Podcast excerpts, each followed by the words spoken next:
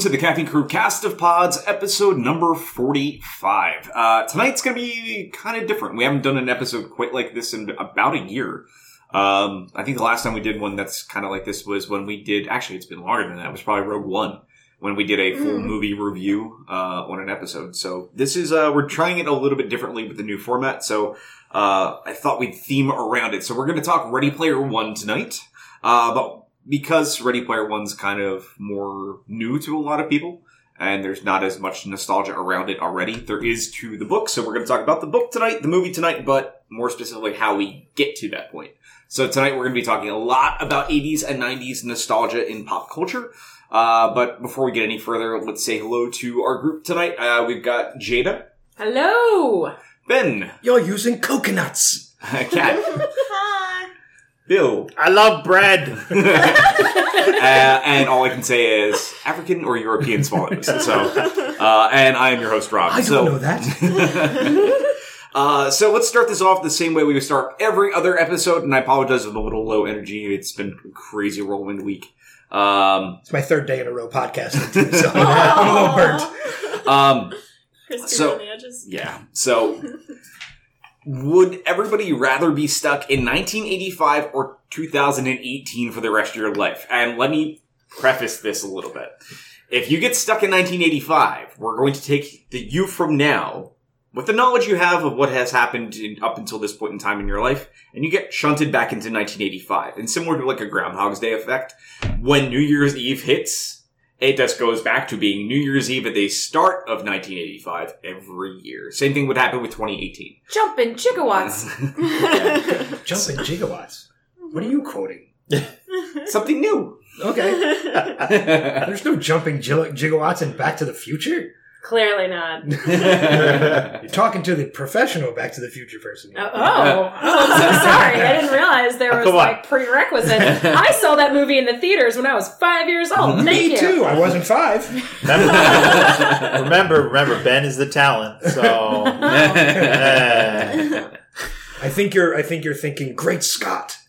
No, he said jumping gigawatts. No, he doesn't. 1.21 gigawatts. Oh my god. Twenty-one gigawatts. You're ridiculous. All right. Well, one point twenty-one. I, I'm going to answer the question the instead of I'm mathematical going to ignore it. Ben, you have now gotten the stop sign in your face. Shunned. Talk to the hands. Whatever. Um, okay. All right, so Jada. Oh my god. 90s. Thanks. I was in high school. I recall that. All right. I am going to say that I would rather be stuck in 2018. Only because Ben's being obnoxious about 1985. that, I mean, there's a lot more like advanced medical science in 2018. We have ready access to the internet. I can talk to all my friends. I, the, 2018 is a little bit better for me than, than 1985. We did have Cabbage Patch Kids, and they were awesome. Mm. But um, Bill. so 2018 is going to work the same way as t- 1985 is going to work. Going to work. Yes. We hit. You are stuck. It Ugh. is. It, you are. It, you're essentially at a year long time loop. Oh, that really helps my answer greatly. Well, so so this is interesting because I mean we've only experienced four months of 2018 so far.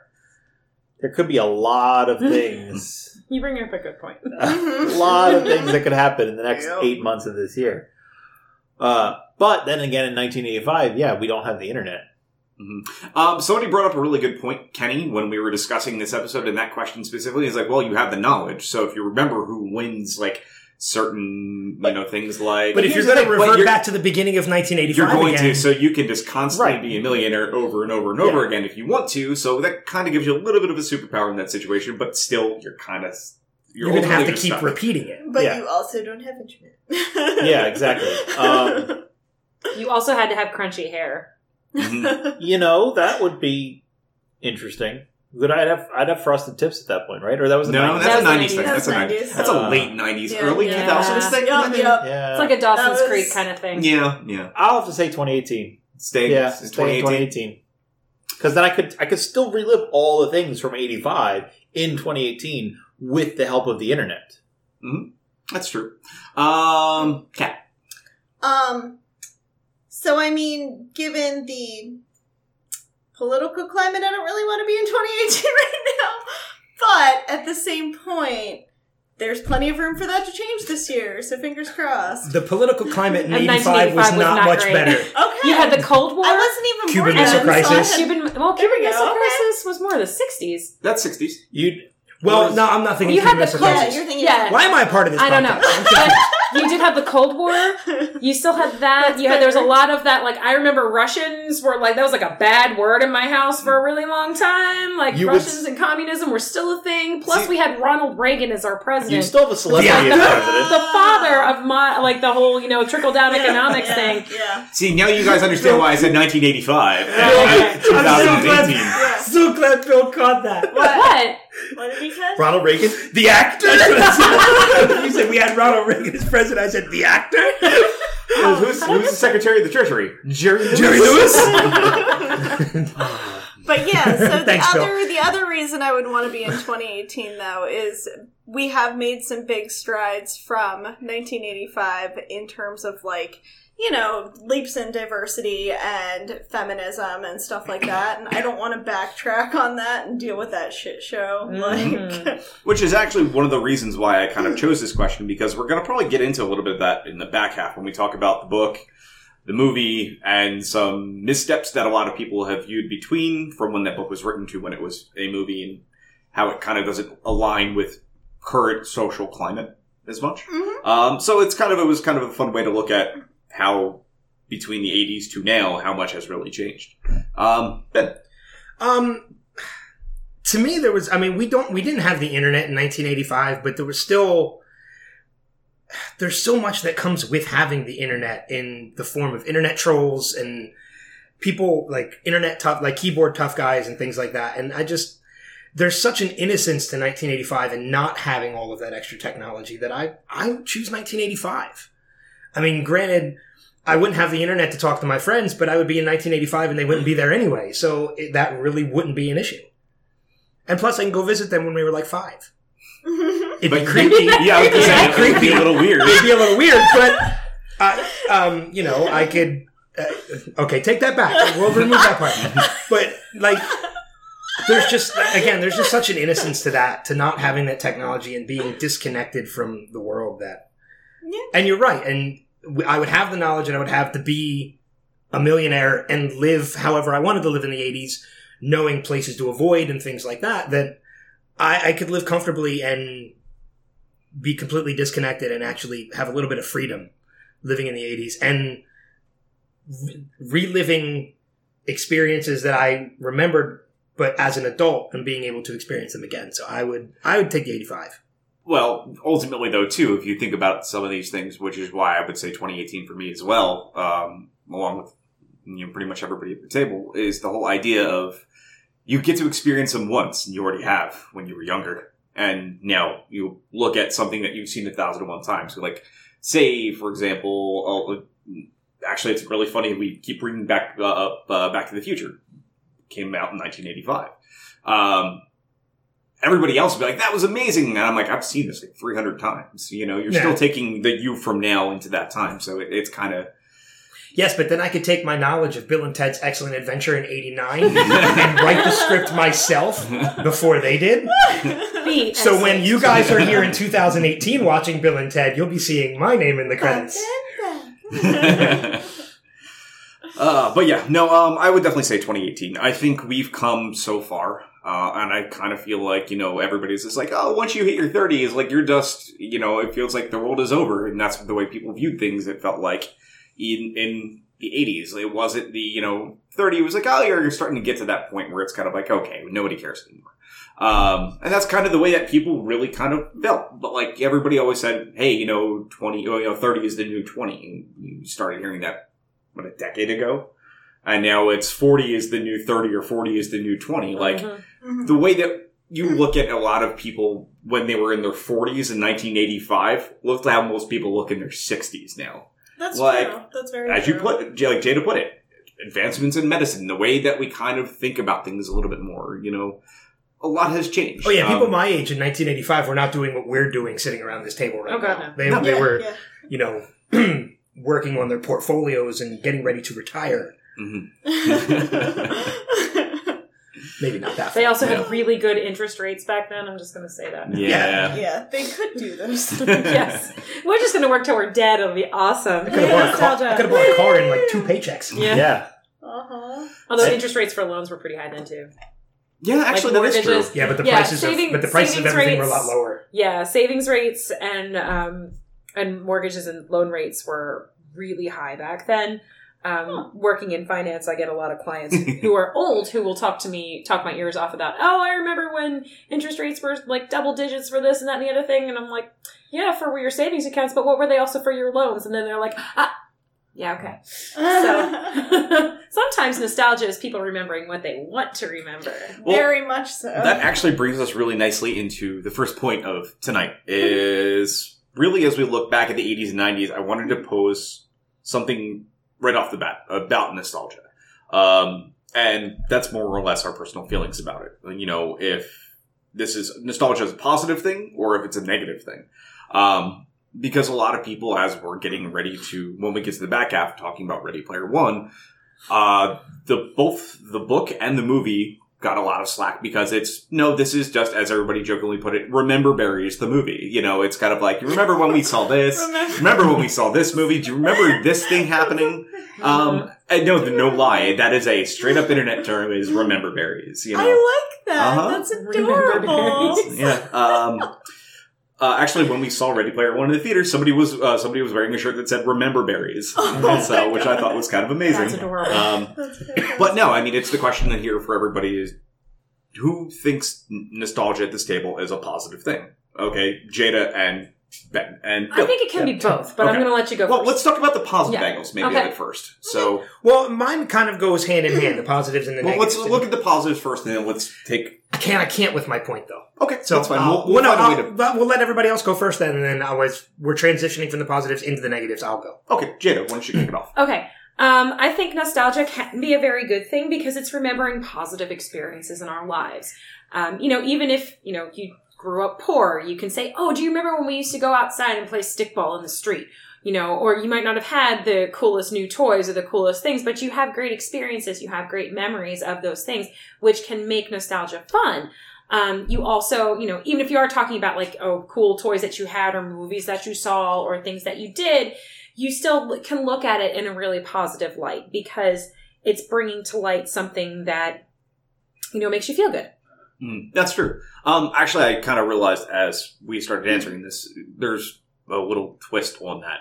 Hmm? Nostalgia in the way of pop culture, I think, to be more Oh, specific. okay. I didn't think about Sorry. that Well, when I think brought- toys plays into that. But yeah, Yeah, no, you did. You definitely yeah, did. totally But I'm just wondering if, just in case if you're wondering on how that will help shape Hey, your. So no more. So no more interest rates and, and loan.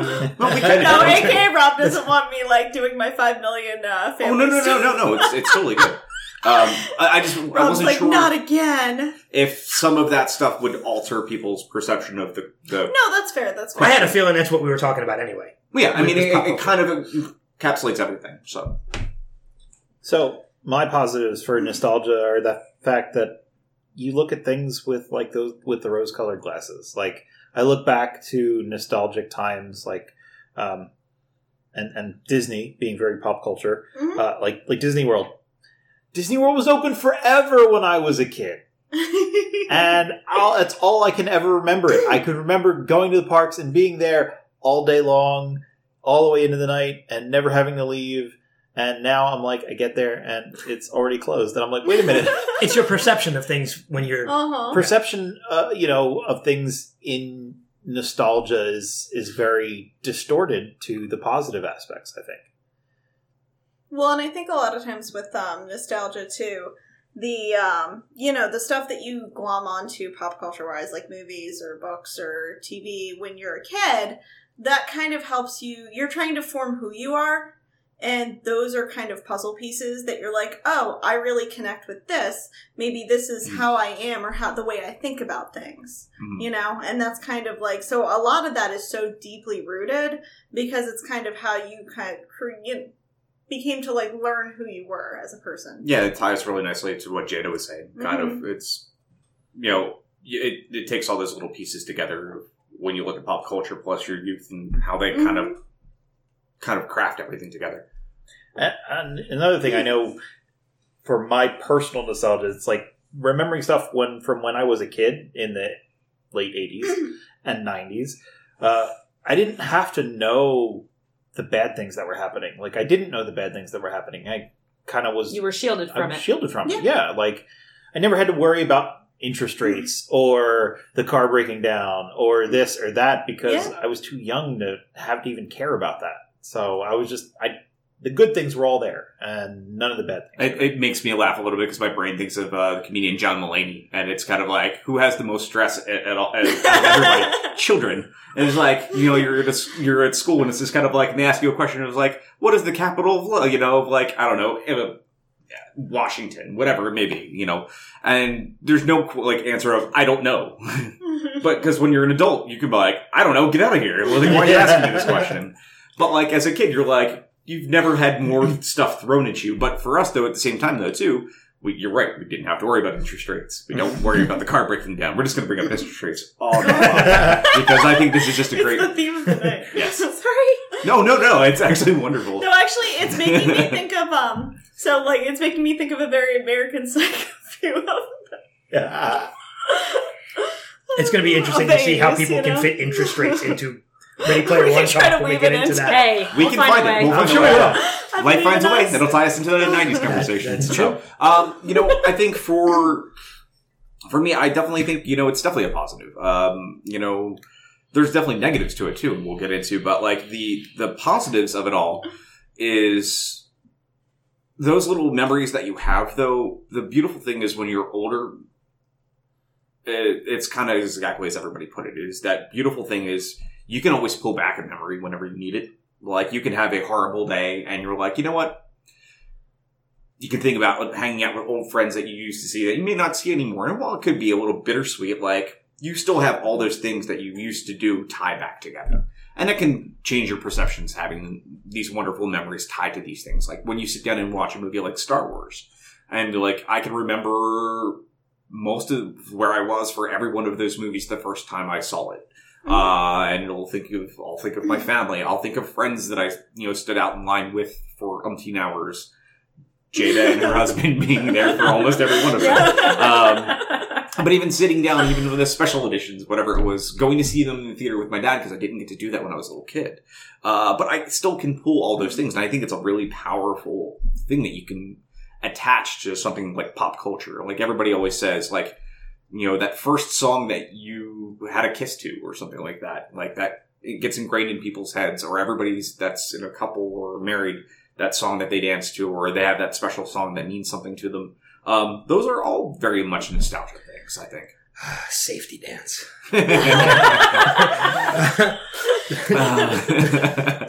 Sorry, but no, I mean it's, it's going into the pos- positives and kind of incorporating the negatives into it too. When I look at nostalgia, I kind of think of it or look at it is really depends on the age that you are. Because when you're younger and you're you're thinking back, it's like you said, Bill. You don't really have any of the negatives. You don't think about the bad things that happen. But the older you get, the more you can't help but incorporate that things into it. I mean, we're recording on a day when uh, another '80s star passed away today. Harry Anderson passed away today from Night Court Mhm. uh, which was an 80s television show. And while we look back and we remember how much we loved that show, there's a sadness now in knowing that that won't continue or he's no longer with us. So there's definitely negatives that come with it as the older that you get. Um, I also think it can get really negative in the sense that people can get so dangerously attached to their nostalgia that they refuse to see their current reality. And that happens a lot with, um, you know, when culture is changing, when there are just new things getting integrated and people just cling to this past, well, it was back, back in our day, it was like this. And that, that is a nostalgia. That's, Mhm. and they, and they refuse to see what has changed. right, which is a problem that we deal with. constantly, Constantly. constantly. Yeah. um, along with that, just so- so people just get stuck in an era and they can't, they literally Yeah. cannot move out of it. They, like you said, they can't embrace what their now is.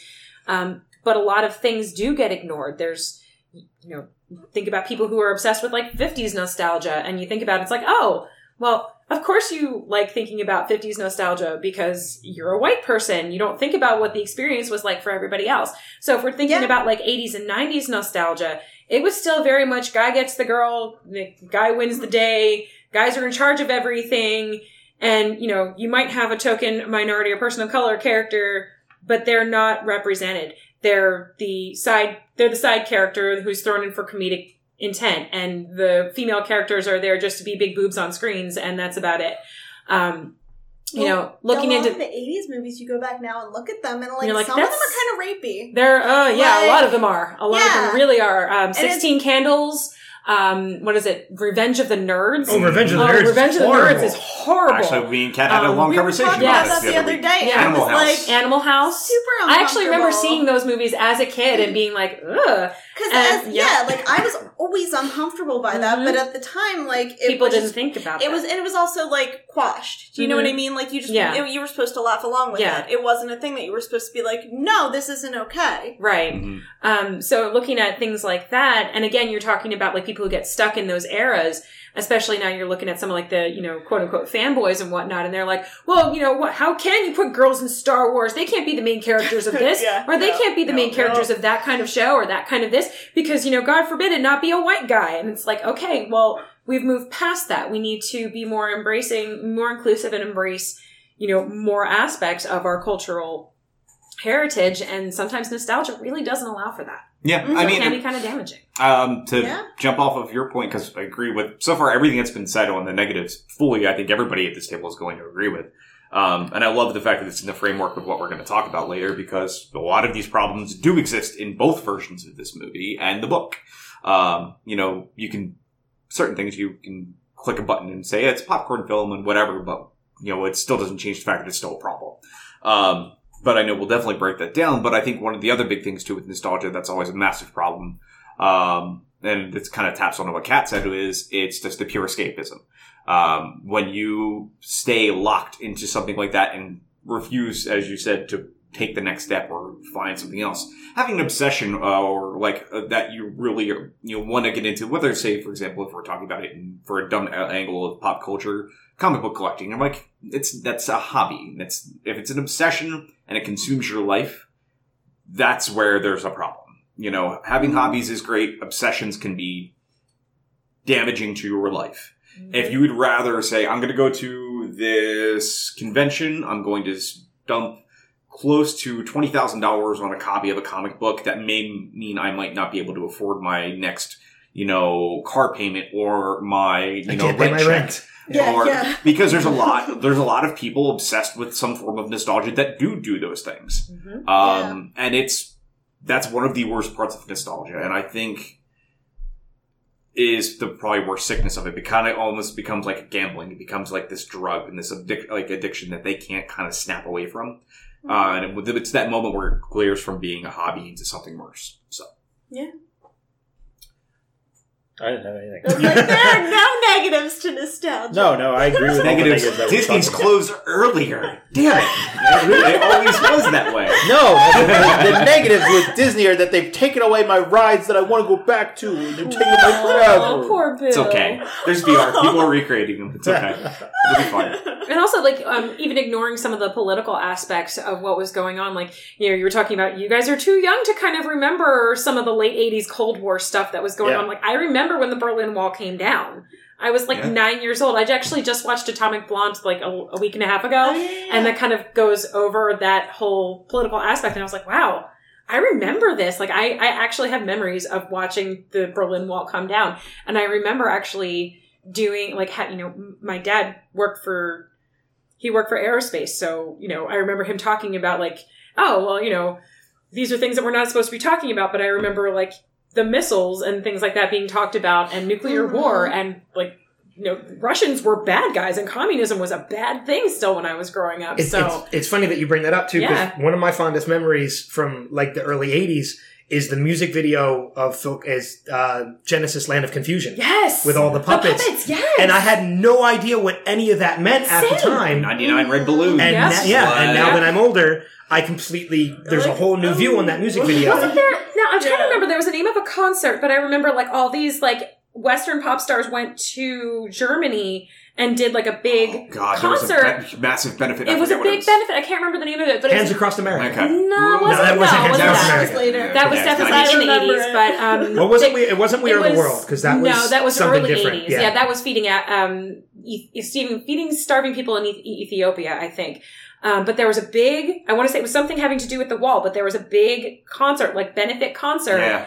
on the Berlin Wall. I remember Cyndi Lauper was there because I saw her in concert when I was seven. Um, there was a whole bunch of other people, Yeah. um, oh, including the Scorpions, who were like an Mhm. East German band. Right. So you're talking about like there being like cross cultural things, like Western music was not allowed in in uh in East Germany at that time. And I remember, the wall. thank you. There we go. But yeah, there was like a whole ton Thank of you, like Google. you know, the '80s big hair band. I wouldn't have you in 1985. Right, um, like the '80s big hair performers, and like a lot of the bands that I, I remember sneaking in to watch on MTV when I was little at my grandmother's house, Mm-hmm. um, were performing at that, and it was like that was a really huge deal. Yeah. It's But it's really kind of creeping me out as we're having this conversation about like you know all some of these things, and I'm like, wow, it's it's just what's like right around the corner again. yeah, Uh, and my brain's just like, oh, this Yeah. is cycle. yeah. It's a world of sequels, man. World War Three being one of them. no, Let's not say that yet. Yeah. Let's avoid that one for a little while, please. Do not want. To. Um. Please return. Okay. Well, I when you read this, obviously I typed this incorrectly because my brain was just mostly off for most of writing this up. Um, now, what I actually heard on another podcast I heard recently was they were having a conversation about a little bit about nostalgia, but didn't get into it the way that we are. Um, but they had in their show some younger cast members that were like, um, you know, were growing up more like mid '90s, late Mhm. '90s was like when they were like four or five. oh jeez, Like, that young. no, like Yeah. people that are like in their early 20s right now. Oh, Okay. okay. Like more like, that's adorable. You know, We're talking about but they were, they, there was a question that was posed to them that made me actually go, huh, I wonder. And they said, they're like, well, what's your nostalgia? And they're like, we don't really have one. And Yeah. it made me wonder, I was like, does that mean what we kind of view nostalgia is kind of dying out? Because I can't really think of Oh, that, trends like, from pop early, culture heavy stuff. that pop culture heavy stuff that like we keep recycling. um, is early two from, thousands like- had it. Yeah, it'll yeah. come around. Early two thousands, two yeah. definitely. Yeah, we're just not too. Uh, we're not we're, far we're enough not far removed. enough removed from That's it. I yeah. think the problem And- because like well you have to understand like I'm in that bridge gap because Yeah. like I was born in '88 so I was tail end of the '80s so most of the '80s passed me by like '90s I mostly remember like '90s it was my big Yeah. nostalgia phase and then like so a lot of like high school stuff though I remember from the early thousands so right. I mean, I think I, mean I have nostalgic memories Mhm. Right, so that. you and I have completely different views of 90s, 90s nostalgia. yes Because you're you, seeing it from right, you remember 90s nostalgia being like, oh, these were the toys that I played with when I was really little. Like, you remember Mhm. some of those whereas, like, Yeah. I was past that. Mid 90s, I was in high school.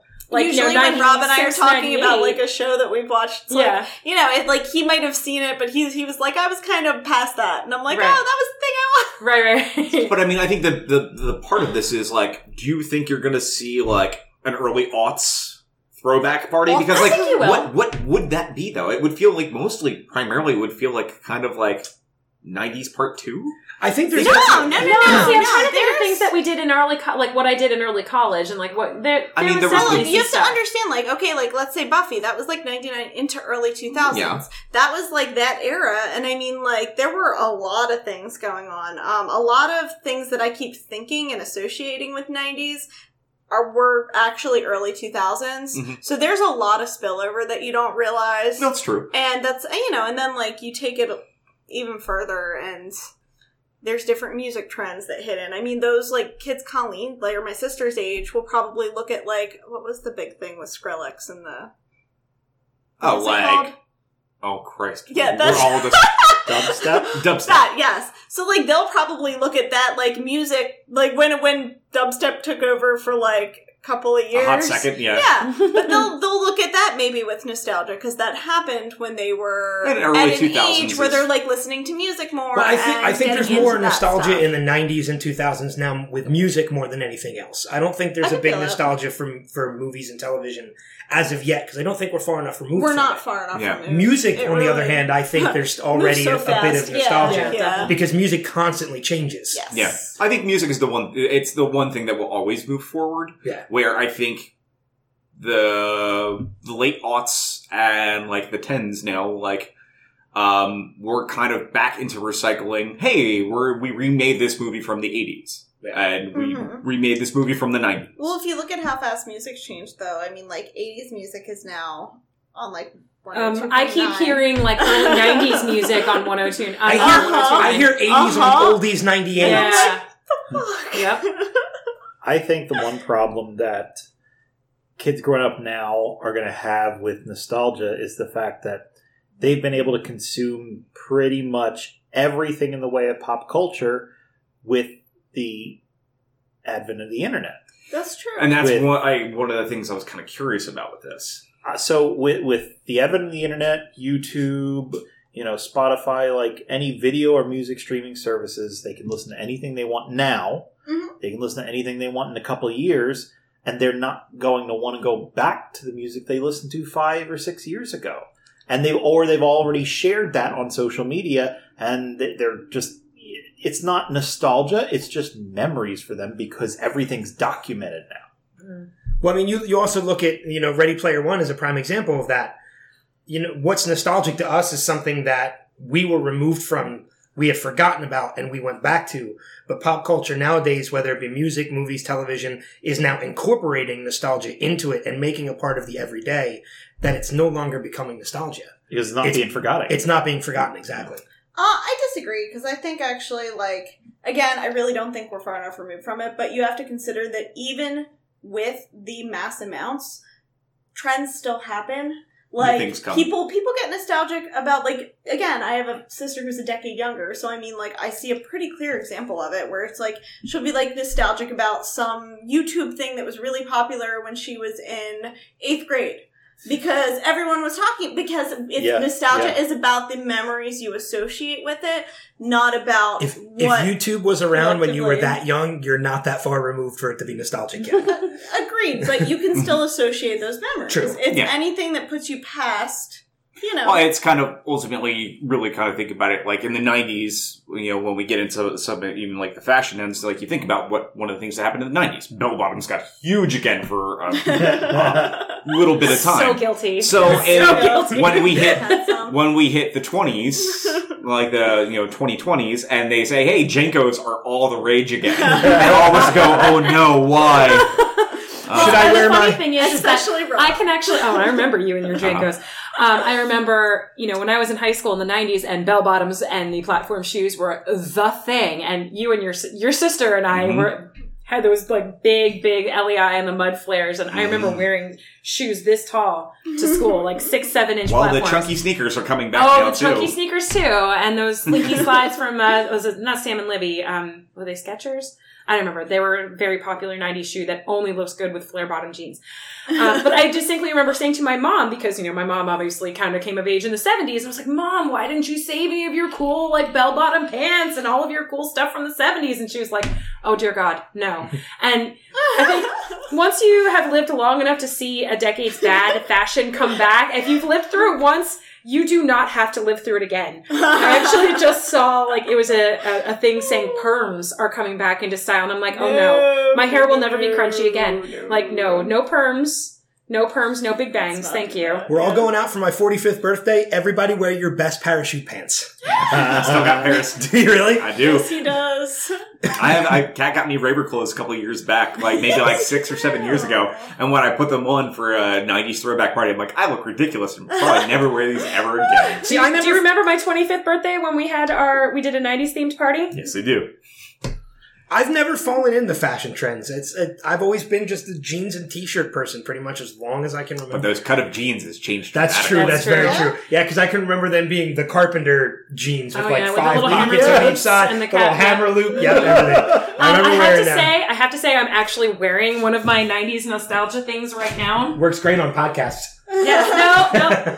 My '90s Doc Martens. These are from high Oh, school. that's awesome. They're legitimately 22 years old. Thank you. Those are fantastic. Because they hold up forever. Yes, they do. That's awesome. Uh, but yeah, no, I think it's it's kind of your. I think maybe Kat actually is right in all this. Is you know, and a lot of everybody else at the table. Like I, I think I originally was kind of coming into this kind of thinking almost similar to um, you know, what Bill was saying, a little bit of what Ben was saying, that I just didn't think there was going to be anything because of streaming services, things like that. But ultimately, there is still always new things It's still what's happening still popular. Like, all that's happening.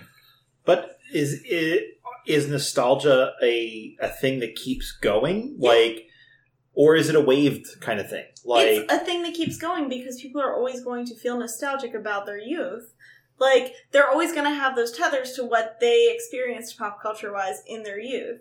And that's and pop culture is still a growing thing. I mean, Yeah. memes are a thing. Like that's kind so like now they might be nostalgic about, hey, remember that meme or that silly song that everyone was singing in school back when? Do you know what I mean? It's just Uh. changing. I am That's nostalgic. I am nostalgic about memes from like four or five years ago. Yeah, no, me too. We showed our So, I kids mean, the badger, like- badger, badger mushroom Oh, that's meme. awesome. Yeah, We're Like, you guys want to see Yeah. a meme that's older than you? And they're like, what are you Because we would say things, it would be like, Yeah. we would just go into things like, they badger, badger, badger, badger, Mhm. mushroom. And they were like, what? My, our kids Well, are like, like, what are you, um, what oh are my you god, doing? what was the Harry Potter one with the the Harry Potter puppet pals? Probably Harry Potter, Potter Puppet Pals. Was it Harry Potter puppet pals? I don't. Something like Does that. not- does no one else know that? I No, I know. I know this. Okay, I know this. So see, like me and my brother watched that, but like my baby, my sister was a baby, but she still remembers it because we would talk about it all the Right. time, and we're like Yeah. blah blah blah. But it was also by the time she was old enough to really get what was going on, she's like, it was past her time. But I mean, there Damn it, ain't- no, no, no. It's just making me realize about things like now, like Homestar Runner. Yeah. Like, Oh my God. yeah. Homestar Runner. I Star love. Runner was fantastic. But again, like, there- there are Teen certain- Girl Squad. There are certain things though that We still quote Homestar Runner. So The good. cheat is grounded quite frequently during light switch raves, and the cheat equals my three year old. So yeah. but there but there are certain things though that you you would not realize to this point are nostalgic. Like take the Chocolate Rain video for example. Yeah. Uh, Chocolate Rain was maybe 15 years ago at this maybe not that old.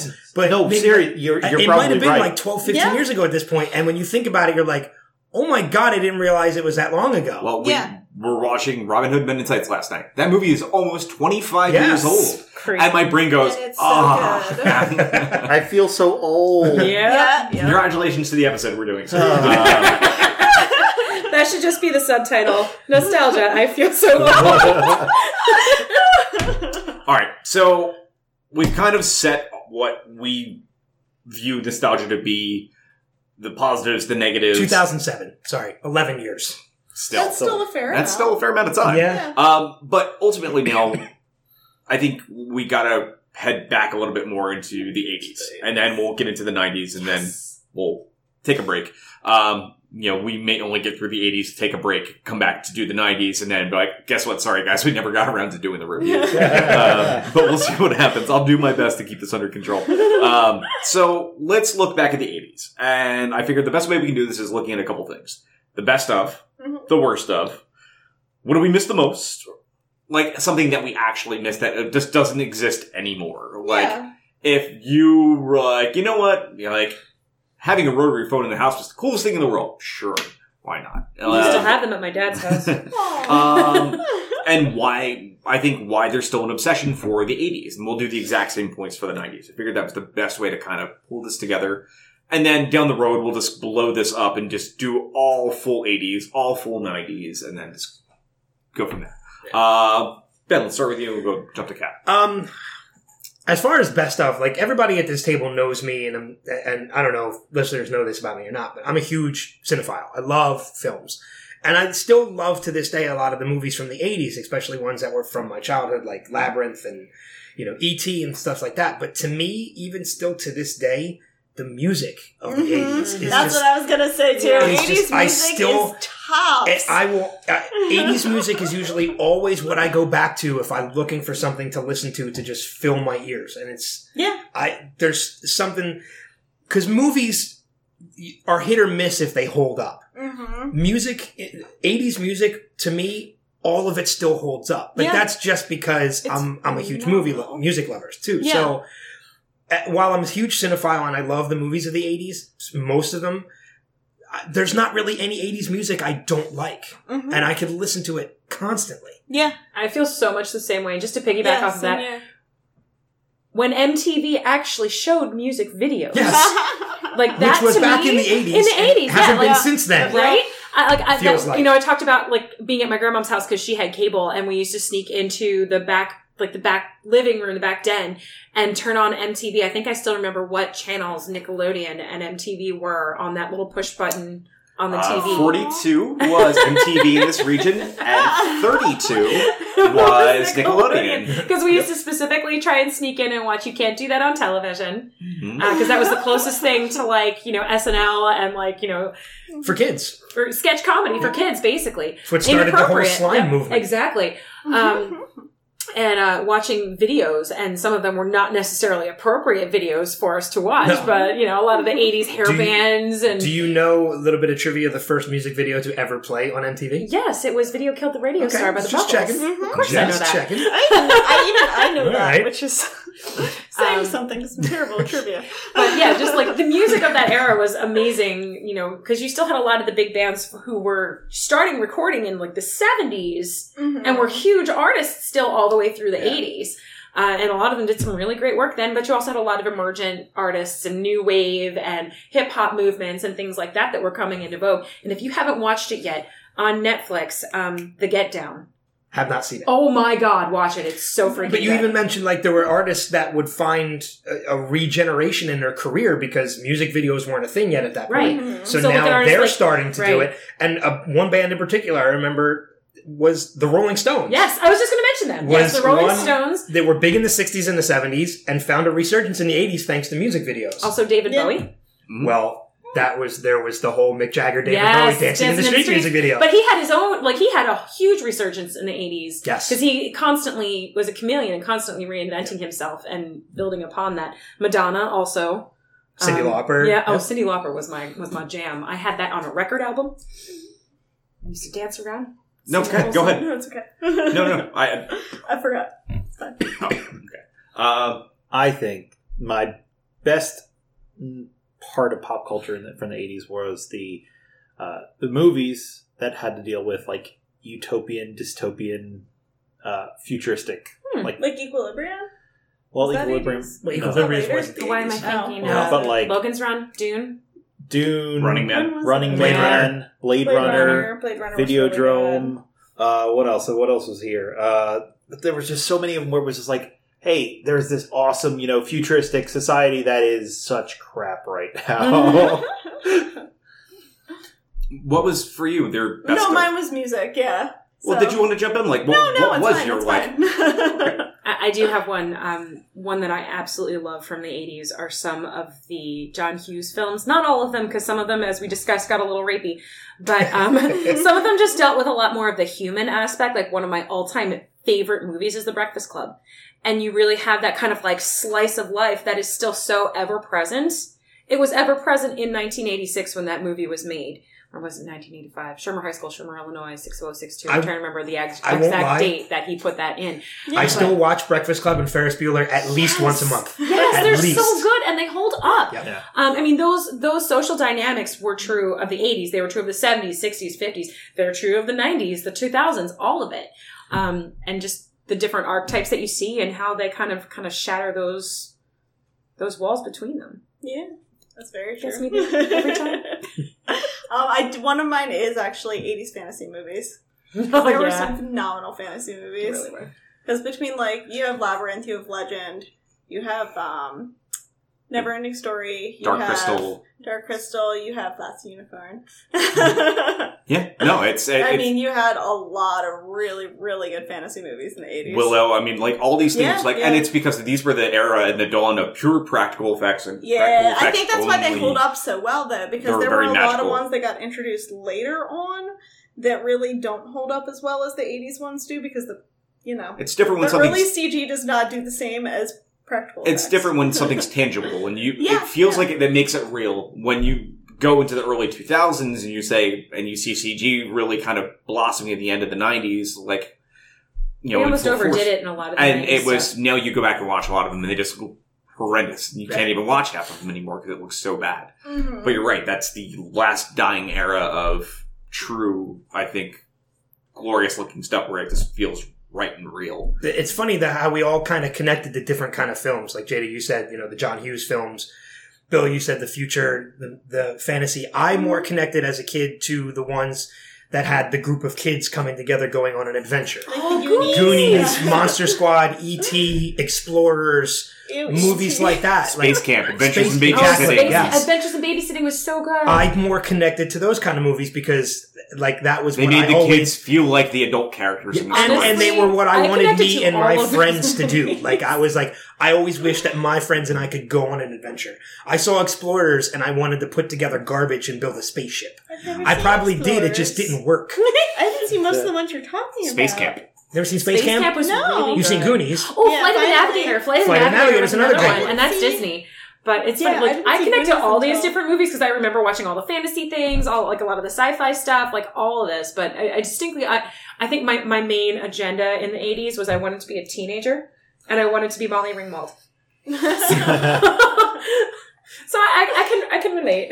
um, I think for me, like it's the one thing we haven't talked about yet was Nintendo NES. Gaming. Yeah. Yeah. Having Yeah. like it, it's we go back to that well. It's what redefined what gaming was, and it's those same rules that we set in the '80s are the same rules that they play by to today. They rewrote the book of all of that from coin-op games to current. It's, it's it's you know we have we do extra life every year, and we've done like an arcade tournament, and a lot of that is based off of this nostalgia from that time frame. It's that Mhm. 80s, 90s factor, but the 80s was where uh, something that should- was supposed to have died uh, came back from a little scrappy company called Nintendo, who just made Hanafuda cards. And they said, hey, we'll brand this to Toys R Us as a toy and it will do okay because we're not saying it's a video game. And it saved the entire industry. If But they, see, didn't, they didn't do that, we wouldn't.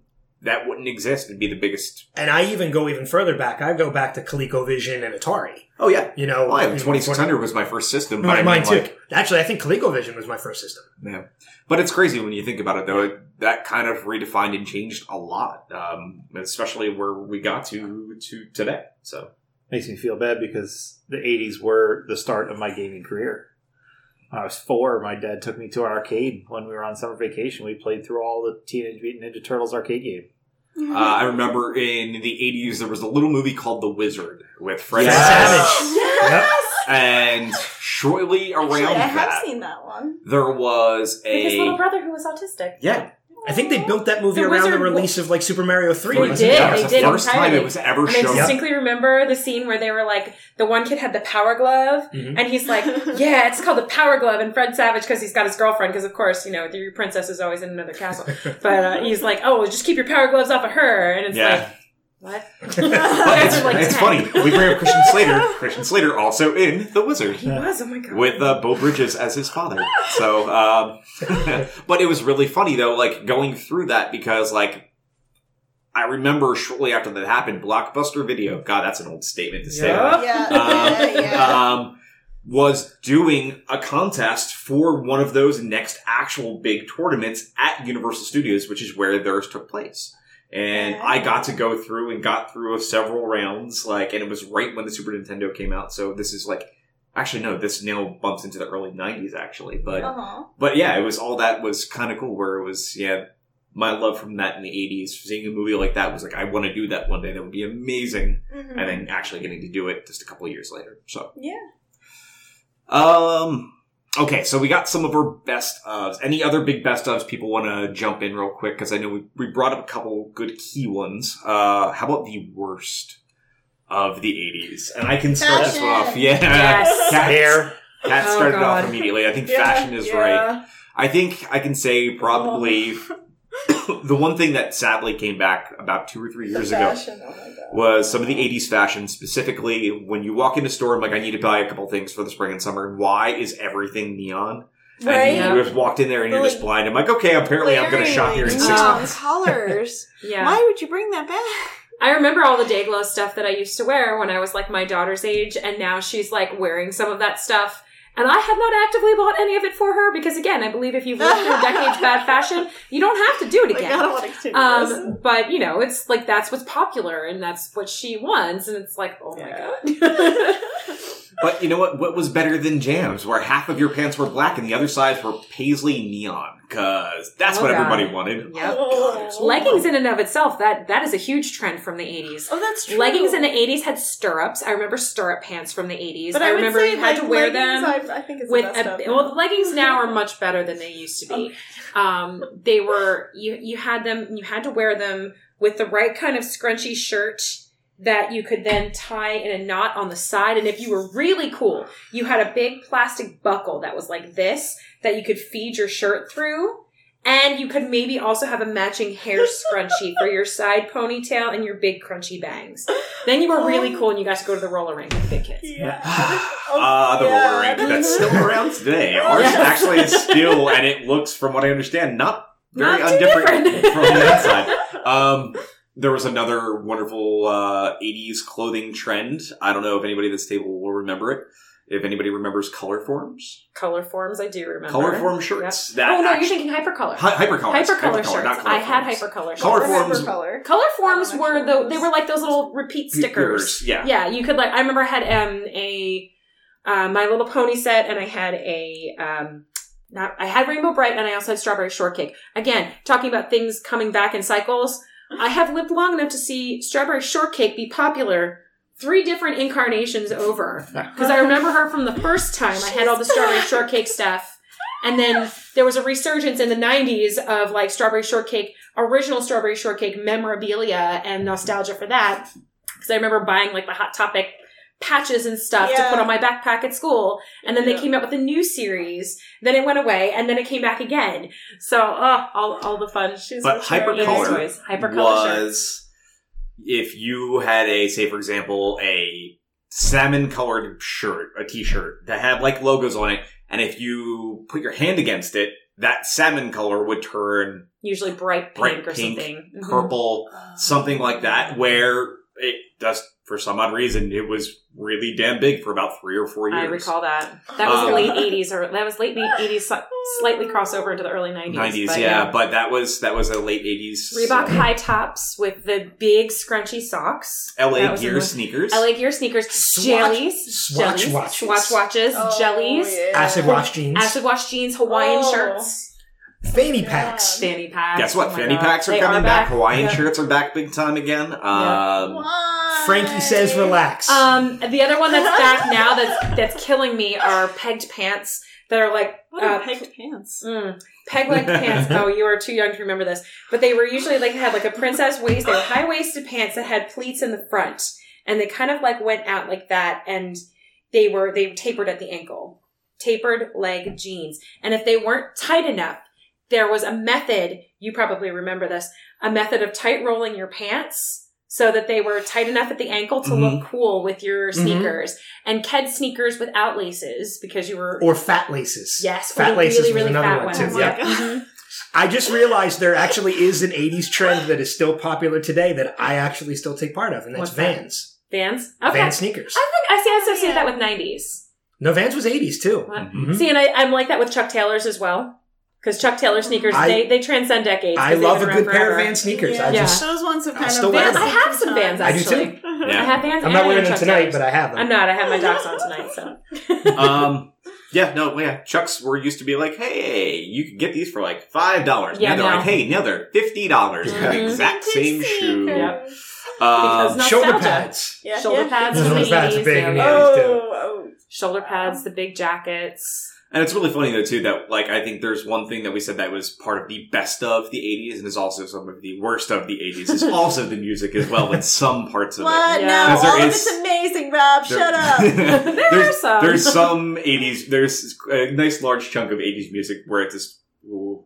all of it's amazing, especially the final countdown. no, that's still amazing. That is, that That is still amazing.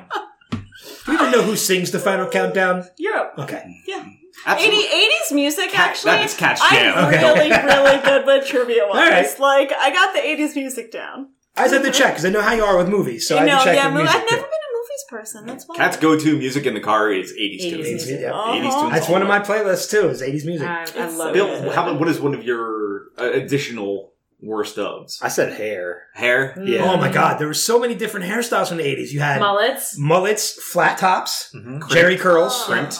Crimped, the side pony, them the for side ponytail. ponytails, big crunchy hair, um, where you'd also have to like tease out the sides, and you'd so have winged out hair. You'd literally have winged out hair like this, and like this huge like satellite dish of crunchy bangs.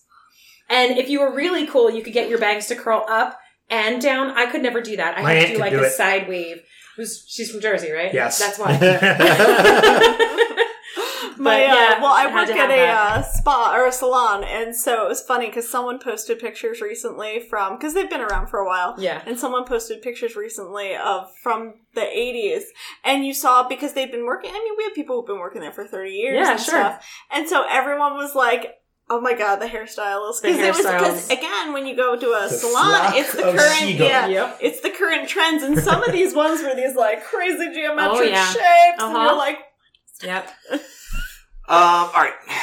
So, why do we think there's still a bit of an obsession with the '80s? Is it this based back on going what we were saying? Is it just because it's our generation still? It's still Mm-hmm. it's just it's just us in this just massive reconnection still point I that's think just, it's not just- going to go away for us until we probably die. I think it's just the point that I we've so. we've gotten older. We're now in the real world to us. You know, we're we're working, paying bills, paying mortgages, buying cars, taking care of you know some people taking care of families, and just looking back on the '80s was looking back at a more innocent time when we just didn't have to worry about any of that, and mm-hmm. we're just it, it was just an easier time for us as kids. Well, we're also, I mean, like, you look at it, the generation that grew up in the 80s is really the first that is going to be able to actively use things like social media and the internet to convey their love of pop culture. I'm sure there were plenty of trends for our parents that they loved and nostalgic things, but they didn't have the nav- like an, an easy avenue like the internet to share that. So I actually can play off of that dramatically because not dramatically, but as dramatically as I get. Dramatically. Um, You have so, lots of big hand motions. yes, lots of big hand motions that translate well on podcasting. Um, so my parents were big into antiquing, okay. and I remember being late, uh, early teens, like you know, maybe a little older than my daughter is now, like tween age into teenage, and I would go antiquing with them. And when my mom found, I think she said they were called Liddle Kiddles, and they were like the precursor to like Polly Pockets and that kind of thing. Mm-hmm. Okay, yeah, But yeah. we were walking through all these different, it was like an antique flea market kind of thing. And she literally like jaw dropped and was like, and like went and ran to these toys and was like, oh my God, I had these. And actually play, like, with, they had, it was this whole stand and they had the original like Barbie dolls. They had the original Liddle Kiddles. They had like these uh, baby dolls that she used to play with when she was a kid. And we're talking about toys from the early 1960s. Mhm. And so, you know, again, they don't have the, hey, remember the this toy? Do you remember Jem and the holograms? Do you remember this? And it's like, yeah. no, she does, but they were, you know, she had the original had Barbie dolls and Yeah, things like that. And it was that that was a really cool thing to see. So, you know, you talk about they just didn't have the right medium to Yeah, they couldn't convey it like we Express. can. Meanwhile, So- I just saw an ad for Jem and the Holograms lip lipstick from Sephora that I'm like, I have a burning need. Lipstick. I think um, the other connection point to what Kat said, and Jada followed up with, is there's the final piece of this is our generation's having kids. Yeah. And what happens when you have a kid that's now four or five and they say, what, you know, and you say, hey, here's this movie I grew up on. And they say, this is amazing. Well, our entire generation is doing that, including the executives that work at toy companies, movie, pro- uh, movie Uh-huh. production studios, and said, it's time to revisit He-Man. You know, it's time to do another My Little Pony. And that's why they're coming back and they're so big right now. It's because we're raising our kids on what we were raised on. Yep. It's, you know, it wasn't as easy to do for our parents because it's, you know, yeah, we got a Flash Gordon movie, you know, but it Mhm. wasn't the same thing as. But you we know. were just talking about it before this. Who was introduced to Monty Python or Mel Brooks movies from their parents? Yeah, Oh, hi. absolutely. Oh, hey, right there. Yeah, Actually, I yeah. don't think I was introduced to my parents See, were that was square. for- My, my parents weren't really. At, at under the age of 10, I was listening to. I probably shouldn't say this because, well, I mean, again, different time though, Oh, too. Richard Pryor. Richard Pryor, Yeah. George Carlin, Sam Yeah. Kinison. But that's like- the thing is like so it is the same. Like they just again it's it feels like it's so much more because we have the medium to express it. Like most of like our parents' pop culture, they did pass down to the music that they loved and the stuff that they did. Like, oh, I remember listening to like Kansas from my dad for years and years and Carry years. your mind. Yeah, like that was normal in our family. You know? I grew up on the Stones, Beatles, and Led Zeppelin. Yeah. Mhm. Yep. and actually saw a lot of concerts with my mom because my dad wasn't really interested in going he didn't like the loud atmosphere and stuff so from Yeah. a young age i started going to concerts with my mom and Yeah. saw like a lot of bands that she was listening to since Mhm. you know she was a teenager and then she would just bring me along so some of that it's like Mm-hmm. I I have nostalgia for stuff I wasn't even alive for. Oh, yeah, say, one of the first concerts I ever remember going to, and this is going back even before the '80s, was uh, I remember my one of my first concert experiences. I couldn't have been any older than like five or six. Was my mom taking me to see the Temptations? Oh my god, that's amazing. And I- that's- Aw.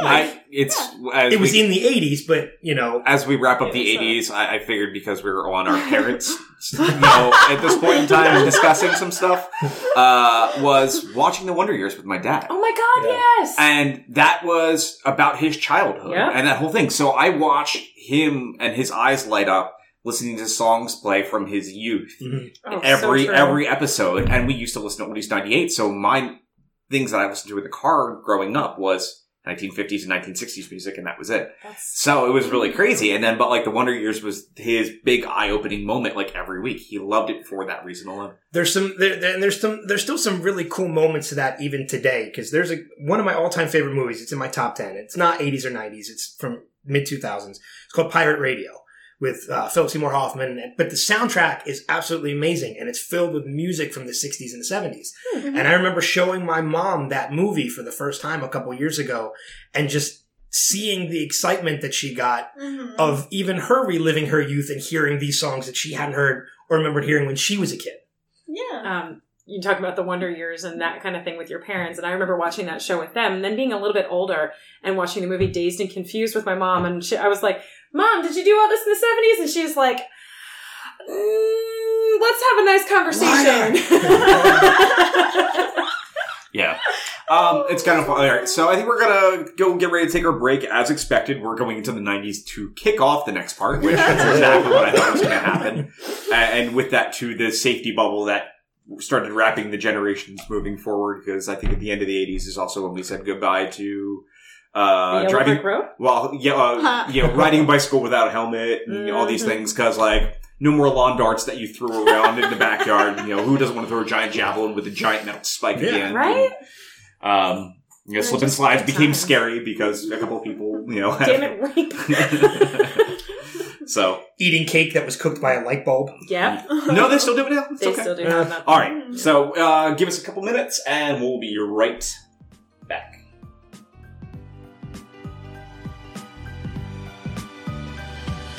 Hey everybody, this is Rob from the Caffeine Crew cast of pods and DC Primetime, and I'm here to tell you something that you should definitely be doing if you haven't done so already, and that is heading over to www.nextlevelradioonline.com. There's a ton of other great podcasts on the network if you haven't checked them out already, such as From Panels to Pixels, Two Fat Dudes, What Lurks Behind Podcast Zero, uh, upcoming Lost Revisited podcast, uh, in addition to our flagship show, the Showcast Spotlight, which is about to probably get ready to kick off its brand new season of celebrity interviews. Great shows like The Melting Pat, Primetime Fantasy Football, and Con Talk. So, whatever your interest is, there's definitely something for you at Next Level Radio Online. Make sure to check them out, like them, review them, share. Thank you guys so much for all of your years of support. Now, back to the show. And we're back. All right, uh, we actually got through that without uh, Kat cracking, so. It's pretty good. well, Paul's not here, so maybe made made life easier. Um, okay, so Yeah, it's we- uh it's time to dive into the 90s i guess. Um we will uh, try to get through this as quickly as we can. So um so same kind of things that we're looking at for the 90s the best of the worst of uh what do we miss the most and why is there still a bit of an obsession and i think the reason for the obsession we've already stated that so we could probably just cut that right out um so best of the 90s where do we fall Kat flannel. flannel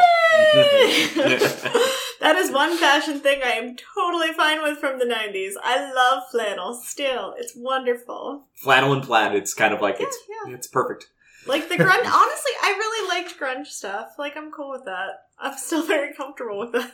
Yeah. Actually, one thing I really love about the early '90s, and you know, being one of the people here who's like really old enough to remember it, was the grunge movement. Because we talked about the '80s music at the time, Yeah. and it was so. By the end of the '80s and into the early '90s, you had so much over the top, so much That big hair, so much, you know, the guitars with five different guitars. They were all one guitar, and the big rock arenas, and everything was like '80s. It was so big. Van Halen, hair, all the things. It was Uh-huh. so then you had these smaller bands like Nirvana and the Pixies and Pearl Jam and some of those really underground people coming up and saying like it's not even about the music for these guys anymore. So like that grunge alternative rock that came out of that era Mm. was mind blowing because you're like it was like the punk movement that happened in the late 70s early 80s it just completely 180 the Oh, entire music yeah. scene so you know you were used to listening to songs like you know poison and every rose has its thorn and some of those other like big cock rock songs like arena songs Cock rock? yeah, Cock yeah. rock, cock, Nice. uh, cock rock, and You've butt never rock. I've never heard that You've term not before. heard that term No. before. Okay, think of think of songs like "Unskinny Bop" by Poison. Think of Oh songs yeah, like, any song. "Sweet Child of Mine." Yeah. Yeah, it's uh, she's my cherry pie. Like all Yeah, those songs yeah. were basically about fucking some stupid girl after a show. You know, like none of them was they were not really good songs. Um, you know, looking back on them now with our nostalgia beer goggles on, we're like, oh my god, 80s music. But some of those songs, like, like a lot of the stuff that they were coming out with was so overproduced, was so, Uh-huh. you know, and then you have smells like Teen Spirit. Yeah, and You it had just songs goes- like that and you were like, turns off. Oh my god. Yeah. Yeah, and it just for for some of us who you know you kind of grew up in that like bubble burst era of like everything got so big. teenage angst. Yep. Yep. And then, then you know 1991, 92 with uh, Nirvana's Never Nevermind and Pearl Jam's Ten and um, Green Day was Green huge. Day, Soundgarden. Soundgarden, um, some of the other big ones from that era that I'm um, R.E.M., Smashing R.E.M., Pumpkins. Smashing Oh, Pumpkins, yeah. the Chili Peppers. That was a big one. The Chili Peppers. So they all brought in that like let's chill it down. Yeah, you talk about flannel, like they're the ones who Uh-huh. popularized it. And That was Kurt Cobain and um um why can't mm, Eddie Vedder. Eddie Vedder, thank you, were like Yeah. the big ones Yeah. that kind that come into that. And that was that was really huge. That really flipped the entire music scene instead of people, you know, they didn't want those sellout bands anymore. They wanted to go to that small hole in the wall show and see Nirvana and see, you know, see bands that were really singing about issues and things like that again. You had sort of that resurgence also of cultural awareness come back in the early 90s. It's so funny that you bring up that music too, because I remember combining it with like with gaming and everything Mhm. too in the '90s. Because Yep. I still remember one of the games I used to love to play in the '90s was a was a PlayStation game called Road Rash, and it was because the main soundtrack behind it was Soundgarden. Yep. Mhm. I just remember loving going driving down the road, s- beating people on other bikes with a steel pipe and listening to like Spoonman and Rusty Cage and like all, like all that. Oh I used to love it. No, there was definitely a lot of that. I mean, like it's kind of even funny. Even going back earlier though, too. It's you know you go back into like Super Nintendo stuff. Like they had bands like Green Jelly of all bands, Oh like God. doing things like on NES or Super Nintendo games. I mean, like that grunge scene like infiltrated everything. But like you think about some of the other and like angles of that too. Like think of characters like Daria. I loved that Well, show. I, I was going to say too. One of my one of my awesome. the best things of the Yeah. '90s to me was television, in particular cartoons. yes. That's Um, my big one. You know, Yeah. Darkwing Duck, Ducktales, Inspector Gadget, Daria, Doug, like all these Batman great Animated Rocko. Series, Yeah. Rocko's Modern Modern Life, You know, yeah, all these like Tiny Toons, Tiny Animaniacs, Toons, yeah. That was all. which, it, funny enough, it was a year ago today that we did our PJs and cartoons party here I at know. your I saw pictures on Facebook. in which I have a video on my Facebook page of us singing Istanbul, Uh-huh. Constantinople, That really fun. as we were watching it. Also, It's- weirdo bands like They Might Be Giants. Yeah, In Yeah, yeah, exactly. Yeah. No, I, I think the mu- like yeah, music and cartoons. Nineties are- was pretty much like let's do a hard shift. It's like you were saying. You also had a lot of like feminist music that came out of that era as well. Yeah. too. You had Yeah. Alanis Morissette. You had Tori Amos. I actually remember stealing my mom's Tori Jewel. Amos CDs. Jewel, Jewel. I um, remember the Jewel. Lilith Oh. Fair, like that whole sort of Sarah like McLachlan. Sarah McLachlan. yeah, yeah. A lot of those singers, uh, singer songwriter resurgence as well came out of that grunge era. Cranberries. Um, the cranberries. Oh, Dolores Yes. Yes, There we go. actually, um, That that, was was, the a name of huge it. one. Garbage. Garbage. Yeah. Oh my god, garbage was fantastic. I couldn't remember. Still the, is. Mhm. I couldn't remember Yeah, I remember Shirley the Manson's name. still freaking gorgeous. Um, another one, uh, no doubt. Yeah. No Doubt was Yes. amazing. No Doubt was like 90s. the and that was my favorite, like this version of No yeah. Doubt too. Mhm. Was Like the in 1997, 90s, yeah. uh, what was it? Uh, Tragic Kingdom. yes, where she's Tragic wearing the, Kingdom the red was leather dress. such a good And as much as I love Gwen Stefani, please no more with the co- cultural appropriation with the Bindies. Again, we've moved past that. I'm so glad. But now people would be like, Gwen, no, take take that take that off your forehead. No, no, Gwen, no. 90s was also a time for going back to gaming again too. Yeah. I remember this game in particular because of this. It was the first time they had ever done it.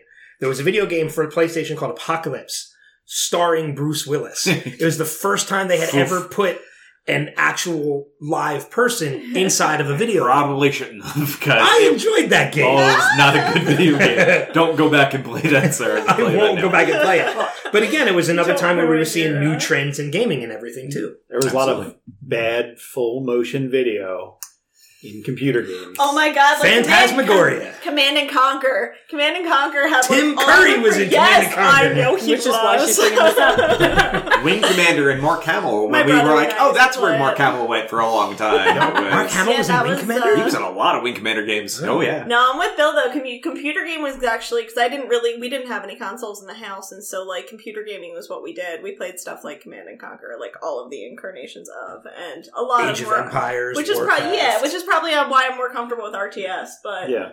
Yeah, and even like that full motion gaming stuff that like Mad Dog McCree, all these Yep. ones like like, when we had CD based video games for the very first time in the 90s, Mhm. when that changed and you you could actually do digitizations of people just straight up and say, here you go, back in Sega CD games. And I think there were even PC. Star Trek games that had like George Takei and you know Yeah, a lot of PC games like that at the time. Yeah, that Um, completely one that I remember, and I don't know if it's later '90s, it might have even been early 2000s. Was the it was a resurgence after Goldeneye came out, like the new Bond movie, Goldeneye. Well, that was was new back in like 1996, I think, but they did a Goldeneye video game. and Oh yeah, that. and 64. That was like the go-to shooter that everybody got together and like let's all pile together in dorm rooms and yeah, I uh, was just gonna say, late nights. Play on play on your 24 inch CRT TV. yeah. Everybody has their own small like four x four box on the screen. Yep, it was that was the go-tos. It was you know, it was the s- beginning deaths of the arcades, and you know, multiplayer gaming in homes was now is equal to the power of what was in the arcades at the time, which the But it was- nineties killed arcades. It was also the beginning of simulation games too, like Roller Coaster Tycoon, Sim City, Sim Tower, things like that. Was a lot of came out of the '90s as well. And I think the original Grand Theft Auto came out of the '90s too. yes, it did, which was nothing like the Grand Theft No, Auto it's is now not. today. And I still love that game. a top-down isometric driving around and just boring as sin. Yep. I still enjoyed it. were fun. Yeah. They were fun. They were still fun. But like when you go back to them now today, you're like, oh, Yeah, yeah. big difference. Nostalgia and rose-colored glasses, man. That's uh, that's a definite, absolute truth. Yep. Um. Yeah. No. Um. There's there's like the sheer amount of stuff from the '90s too is almost just as equal as insane as the '80s. I'm trying to here. think of a lot of the movies because a lot of them, like, there's so much blurredness with. What's up? You just mentioned 90s movies, and we just had a huge 90s nostalgia moment last week with it being Rex Manning Day last week, April 6th. um, for Oh, Empire Records, which Empire you know, I, Records was I, I talked about my favorite like '80s teen movies. That one was like one of my favorite '90s movies. Was Empire Records? Oh, and what's the voice of the geek was that happened in the '90s. You had Kevin Smith in Clerks. Yes. Oh you oh my god, his word. Clerks like, that chasing is Amy. quintessential. Oh my god, yes. you so know, true. like you had the hardcore PC Morris. movement, and then the opposite pushback in movies that mm-hmm. do like things like PCU, making Yeah. fun of the hard push, and Yeah. like, but it was all these little things, which was this massive change. We just talked about Dazed Confused, you know, like that's looking back at the '70s, done in the early '90s. that was also the heyday of the you know video shops like Suncoast and things like that, and like the music stores like Sam Goody and Yeah. Fye. I worked at Blockbuster Tower Video Records. into, and, into yeah, the Mike late used to work for- 2000. My husband used to work for Frank- Franklin Video, which was like a video store uh-huh. chain Yep. just That in was- this yeah, area. I know the Yeah. one. I, Yeah. I know. I used to go there all the time. 90s, but 90s movies at the same time too was also a time when we saw a big shift in special effects, as we had mentioned earlier. Yeah. Because by the late 90s, we had movies like Jurassic Park. Well, and that's No, Titanic. actually- no, that's Jurassic Park was 1993. 93. That was I was, Was in middle Jurassic Park school. was Yes, it 93? was. Yep. 1993. Yeah, because I was in junior high when that Okay, came but out. I mean, even still, we had Titanic in '97. The Mhm. Matrix was '99. Mm-hmm. Um, you know, so we still had a big shift in special effects, in computer special effects. Yes. Jurassic Park was more real time because the dinosaur was actually built. There were Some some, there was They CG. They did do some CG. yeah, there was some CG. Like the Brontosaurus that you saw. Yeah. That was the first time I was like, holy crap. Yeah. And Yeah. that movie still holds up. because Because Jurassic Park practical still holds up. Because there's a lot of practical effects. Because it helps weight things down. Not only that, but they talk about they talk about hacking in that movie too. Still holds up. Starship Troopers. Yeah, That's Starship. Troopers is fun. Paul Verhoeven. Would you like to know more? I can't. I can't watch that movie anymore after seeing the RiffTrax version of it. Oh, Oh, Mystery Science Theater I was just 3000. gonna That's, say that's true. Yes. Yeah, no. I, although I think phenomenal. Mystery Science Theater actually started late '80s because it I can wasn't. see that. It was Mystery Science Theater 2000 before it became 3000. I do not Was it remember that. really? And I remember and it watching was public that access way back in the television day. before it ever hit Ah. MTV or Comedy Central. I say I remember I had no watching it on idea. Comedy Central with like the Yeah. original box. I remember Joe. watching it on MTV. Really? Mhm. Wow. Yes. Or like the late night. Do you remember like the late night? That's when I um, first caught it. It was yeah. it was at like one o'clock in the morning Mhm. on MTV, Yep. and it was Alien from LA with Kathy Ireland. Oh my god. and I got the opportunity to talk to Kevin Murphy about that, and I told him that was the first one I had ever seen, and he said, "And you kept watching? Why?" No, we used to watch. We used to watch Mystery Science Theater 3000. But I remember also you talked about like Daria and some of the other Daria was Daria was Ren and amazing. Stimpy. Ren and Stimpy. Mhm. My so-called Um, life. My so-called life was like that was. I, oh my god! I so wanted to be Claire Danes. Actually, no, I wanted to be her friend Rayanne. I wanted to be Rayanne with the crazy hair. Um, I think the '90s also saw the the introduction of um, reality TV yes. with Oh. Road Rules Um, and and before Real that, World. Real World was yeah, the Real first. World. Real World. Yeah. Yeah. Real World was the first. That was the very I first remember reality Real TV. World. I didn't really. Yeah. Look Yeah. at where we've come to now Ugh. with reality TV. God damn it. And it's really funny though because there's still somebody from I think it was like Real World number two that I still actively keep tabs on, which is Judd Winick, who is a comic book writer for DC Comics. I, there's still somebody from uh, Real not World. I think either I don't know what season he was on, but he's now in the WWE. Mike Mizandon. Mike Mizandon. Um, well, he's the Miz in WWE, but his name I can't remember his last name. It's like Mizandon or something like that. That's pretty fun. But now it's really funny though, like that we can all blame MTV for Damn you. MTV. everything Well, that I has happened to our I don't blame culture. early MTV. I just MTV is just isn't the same. Like they're not No. music television anymore. Yeah. Um, but no, I think it's it's really kind of funny though, like kind of looking at the '90s and just even this. We're talking 15 minutes, and we're like, "Holy crap, we could do this for a long, Did- long, Yep. long time." And Does the any- 90s pop was fantastic too. Does anybody else remember the box? It was another television It was station. 2000s though. No, I was in high school when I graduated in '98. Oh, oh yeah, that was where you used to call in. And You it was, used to Yes. you used to call You in could and dial call a in. three digit number, mm-hmm. and I just remember I did not sitting know at home this. and watching it, seeing that three digit number pop up. You see the first two digits and the third digit. When if it wasn't a video you wanted to see, you were disappointed. Aww. But you got to vote on what was going to air next. No, you paid. Oh, you paid. That's right. Yep, it was a paid video service. That's probably That's why I wasn't allowed to use it. Yeah, I was gonna say. Yes, you can still watch it without paying. Here's an interesting one that we have not brought up: America Online. Oh, Yeah. Oh my yeah. The god. beginning of the internet. AOL. Prodigy and America Online. How we all kind of were intro- uh, And introduced into Dial up and then Angel Fire pages and, and GeoCities, and but like it was, it Oh all started God, with AOL, GeoCities. and that wasn't even before we and had a your web browser. AOL Instant Messenger. Yeah, it, it- Instant Messenger was like only a blip of the last maybe four or five years of the '90s. I mean, Yeah. it was primarily all we were there was for chat rooms at the time, and that was pretty much it. It wasn't until like the late '90s that we actually even had a early version of the internet Mhm. at this at this point in time. So it was really kind of crazy. Like, you know, you go back to the '80s and we forget about things like the BBS boards that people used to dial into, and you know, which was kind of the precursor to things like IRC and, you know, uh-huh. like chat rooms. And then all of a mm-hmm. sudden we just exploded to AOL kind of reshaping everything. And now it's a company that most of us have forgotten about. Yeah. Are you doing the sound? You jerk. I remember my dad being so mad That at sound, us. yeah, that we- if sound he had- induces so much rage to me. So Oh. much rage. Still, still. And at the end of this, after you heard this for a minute, then it was like, doot, doot. And we're like, oh my god, why is the line busy? All right, I'm going to kill you if you don't turn that off. Make it go away. Honestly, Make it stop. uh, so this is probably the worst of the '90s. That is probably the worst of the '90s. the sound, That the dial-up worst sound. of the 90s. No, no, dial-up internet. Like ah. Dial-up internet was terrible. it was. I mean, it was It internet, was your. so you were it was cool. than- It was your gateway to the world and the internet, the big Yeah. World Wide Yeah. Web. but it was it was terrible. I didn't have the patience for it. Yeah. Honestly, like I didn't really use the internet for much It was amazing what until I. college when I had to. it was amazing what I sat through just to play Slingo.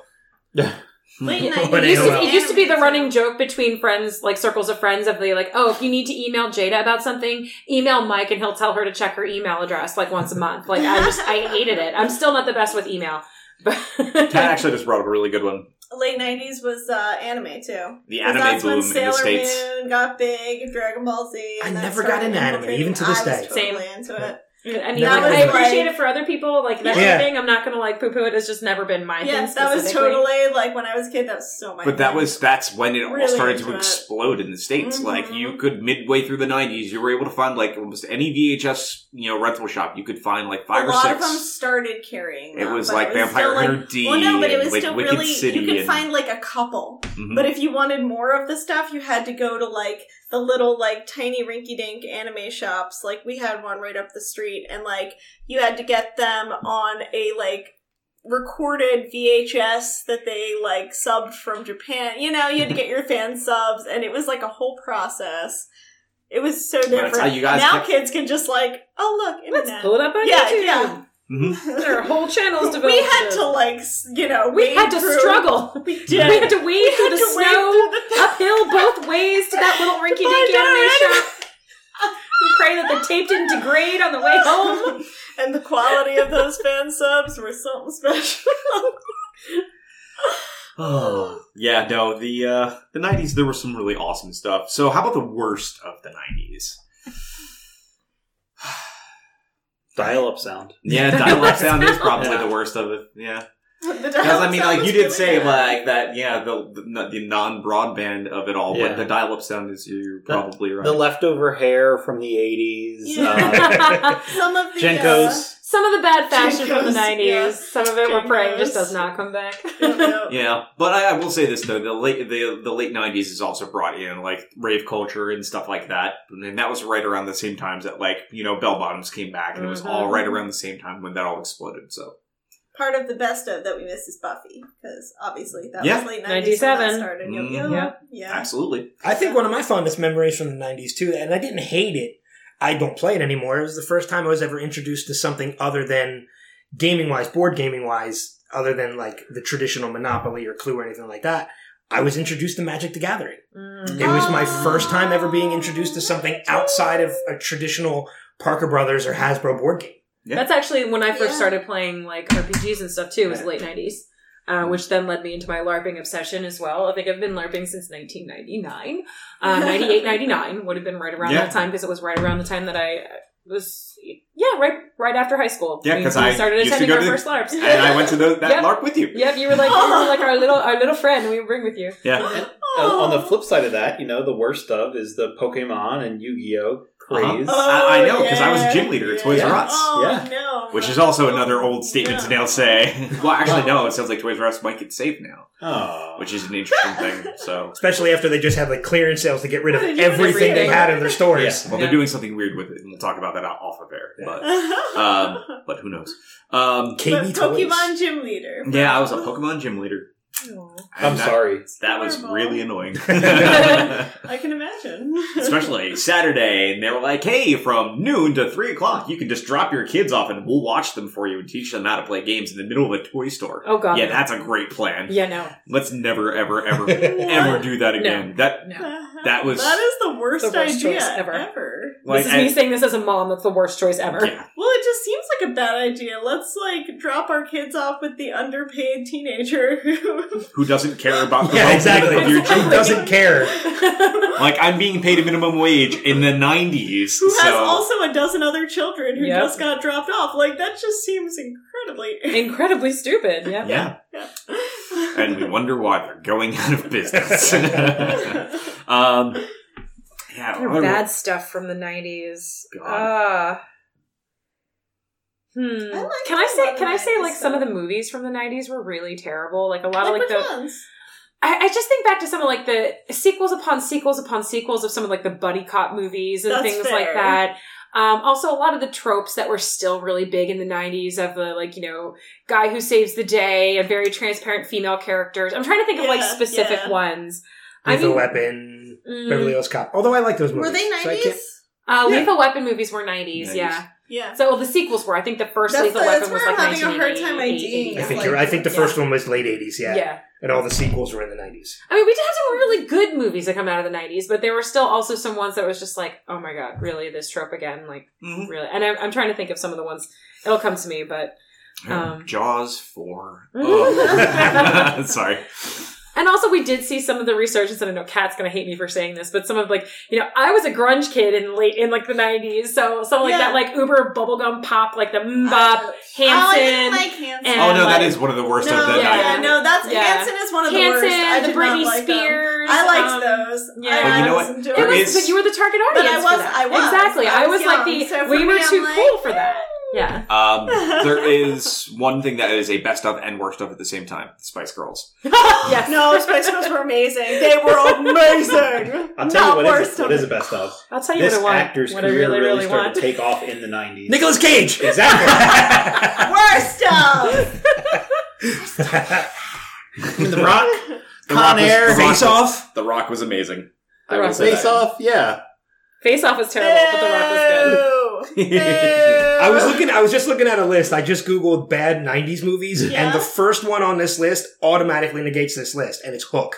Oh, It was good. I'm like, Aw. yeah, Hook was you're- amazing. This Hook was list a great already, yeah, this list already is sucks. So, All right. So how about this? Uh, what is the one? What is one thing that we do miss from the nineties? Hmm. Ska. Ska Yeah. music. I Oh, really yeah. miss. and the Spice Girls. uh, to piggyback on Scott, there's the resurgence, the resurgence of swing music.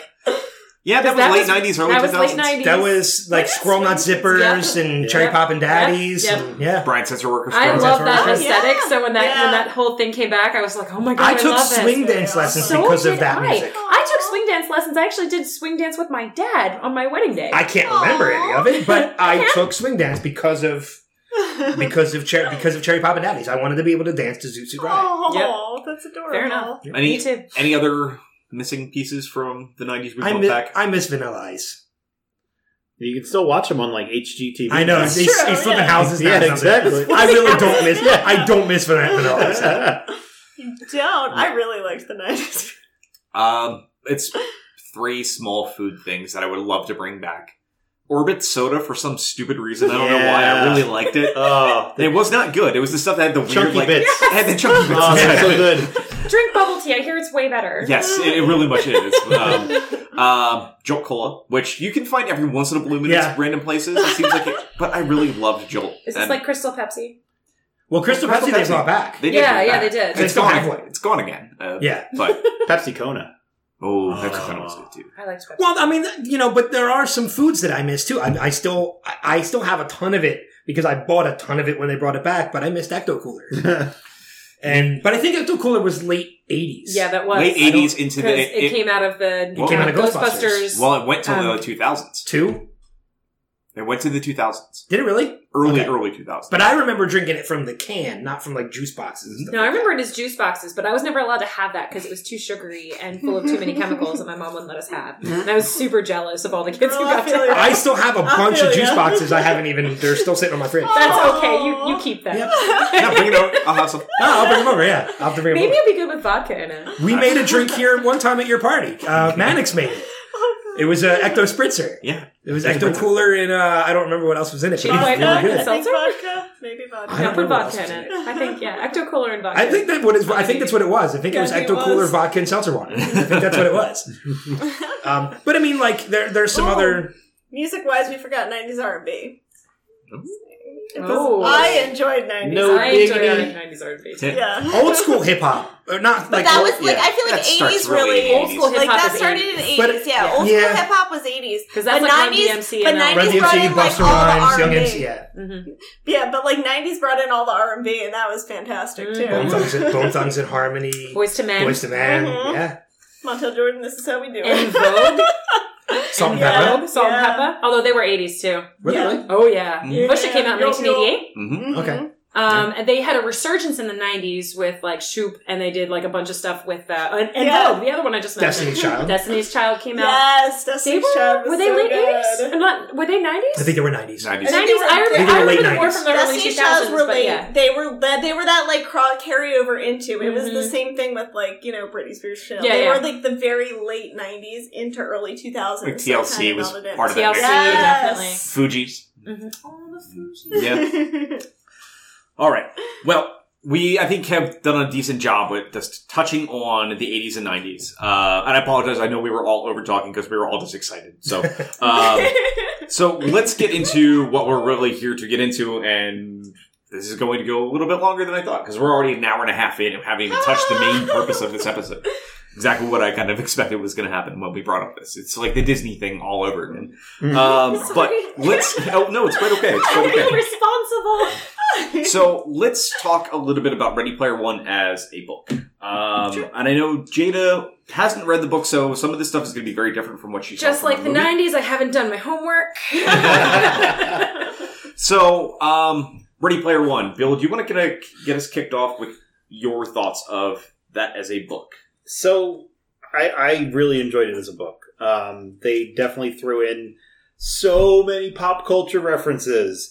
Uh, basically, every page you turned, there was n- nary a sentence without a pop culture reference in it, or what the character was trying to do to get to the next pop culture reference he needed to get to. um, and and it was a book that was really just full of pop culture references with a story written around it. It was Junk Food the book. It was. Yeah. I mean, that's it was. a good. That's a good explanation. It was. Yeah. It was tasty, and I'd read it again, um, or listen to it again because I don't read books. I listen to them on audiobooks, and it's run. It's it's it's run. It's read by a wonderful Wesley Crusher, Wil Wheaton. Mm-hmm. But yeah, it's it's Wheaton! Yeah.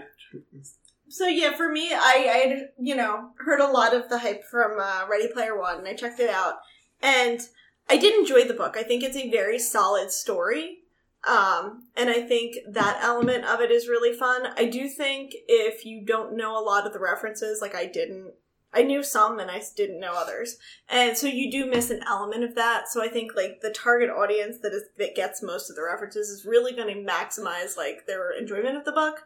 Um, the only thing I had a little tweak with was the writing because the quality of the writing was not very good. Right. I mean, it's- it was uh, but that's that's just me. Ernest Cline was a wrote like one or two small projects, and one of them that sat in limbo Mm-hmm. Well- forever was the movie Fanboys. But it's it's clear that he's more of a screenwriter by nature than a fiction writer, and that's just me nitpicking from my end of the Right, and a lot of people. field with it. Oh, It- go ahead. It's funny that you bring that up too about the writing and the quality of the writing because I actually heard an interview with Ernest Cline on Preston and Steve, which is the radio station here and uh, morning show here, and it's amazing what how somebody the way they speak and the way they write are two completely different things yeah. because most of I if I had a dollar for every time I heard him say um uh and like you know I would have been a rich man by the end of that conversation Yeah. seriously because it, it almost to the point like i was very intrigued in what he was saying about how he was developing the story and writing the book but you Mhm. get so distracted once you pick up on the fact that every other thing he's saying is uh um like you know and I, I'm sitting listening to this conversation, and on one hand, I'm like, "This is really interesting," and on the other, I'm like, "How the hell did you even put these words together?" Because Uh, you can't even no, speak no, clearly. No, no, that is That's a that is different bullshit. I know that's what I said. It, it's it's amazing how the way someone speaks and the way someone writes because can most be two writers completely different things. Most writers You're not going to writers- write um uh No, no, no. Most writers become wri- like writers because they're terrible at speaking. I am a shit speaker. Are you kidding me? Half the time I'm like stutter, stutter, stumble, but writing is where the medium flows most easily. Yeah. Usually the two But do not you- align. But you just said he was a crap writer. I think he's no. Here's the difference. Uh, he may be a really good screenplay writer, but being a good screenplay Is writer is different, very yes. different from being because I loved Fanboys. That is one of my top movies. I really, really enjoyed that movie. So obviously, he nailed the screenplay. Like he does dialogue very well. But for fiction, there are so many other elements involved, and there's so much craft involved in weaving things properly that was just not you know, there But, were uh, just but- there were sentences that were stilted. There was stylistic stuff that I'm like, oh, this should have been smoothed out. But on the other That's hand, when you look at all the references that are throughout this book, Sure. he did his research. He That did doesn't matter. more than his. Oh, I know it doesn't. it matters in a nonfiction book. But when you take I it think- into like fiction writing, fiction writing is very different. now, I from think it's a little different with Ready Player One, though, because I think he'd have to do his research with these pop culture Well, references. sure. Because if he's wrong in any of it, I- people are going to call I him want, out on. it. I want to I'm not specify, I'm, I'm backing Kat up here because one of the big things that happened is when this was about to come out as becoming a movie, one of the big key things that happened was people were, were honestly, there are podcasts out there that are happening where they are reading this book and tearing it apart on how poorly it is written. 642 pa- or 342 Well, there's more than pages I'll never get back. There's more than just that podcast. There's a lot of podcasts that are saying, here is an entire four pages that is just spewing pop culture reference after pop culture reference just because he could. Yeah. Doesn't mean you should. That's a difference though And here's the thing: I'm saying, like, Like from reading the book, Jurassic the Park reference story is solid. Oh yeah. But I'm just saying, like, I think the story, it's a good arc. Mhm. He follows good plot structure. The characters are developed. Like, it is a very engaging story. I'm just saying, writing level, like, it just need, he needs to level up in his writing skills. It is what it is. To- It is. It is. You The can tell. Everybody said it the the best was this is You can tell this is the first book this person wrote. Yeah.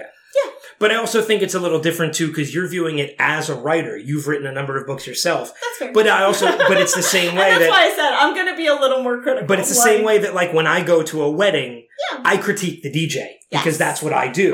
100%. You critique writers because that's what you do. Mhm. If I go to a convention and I'm watching a panel, I critique the moderator because that's what I do. Definitely. So I'm not I have critiquing. bias. I do I- have and I'm not critiquing this. his writing as much as you are because that, I'm not a writer. That's not what I do. So, so I don't have the writing background to critique his stylistic choices or everything else that you said about the book.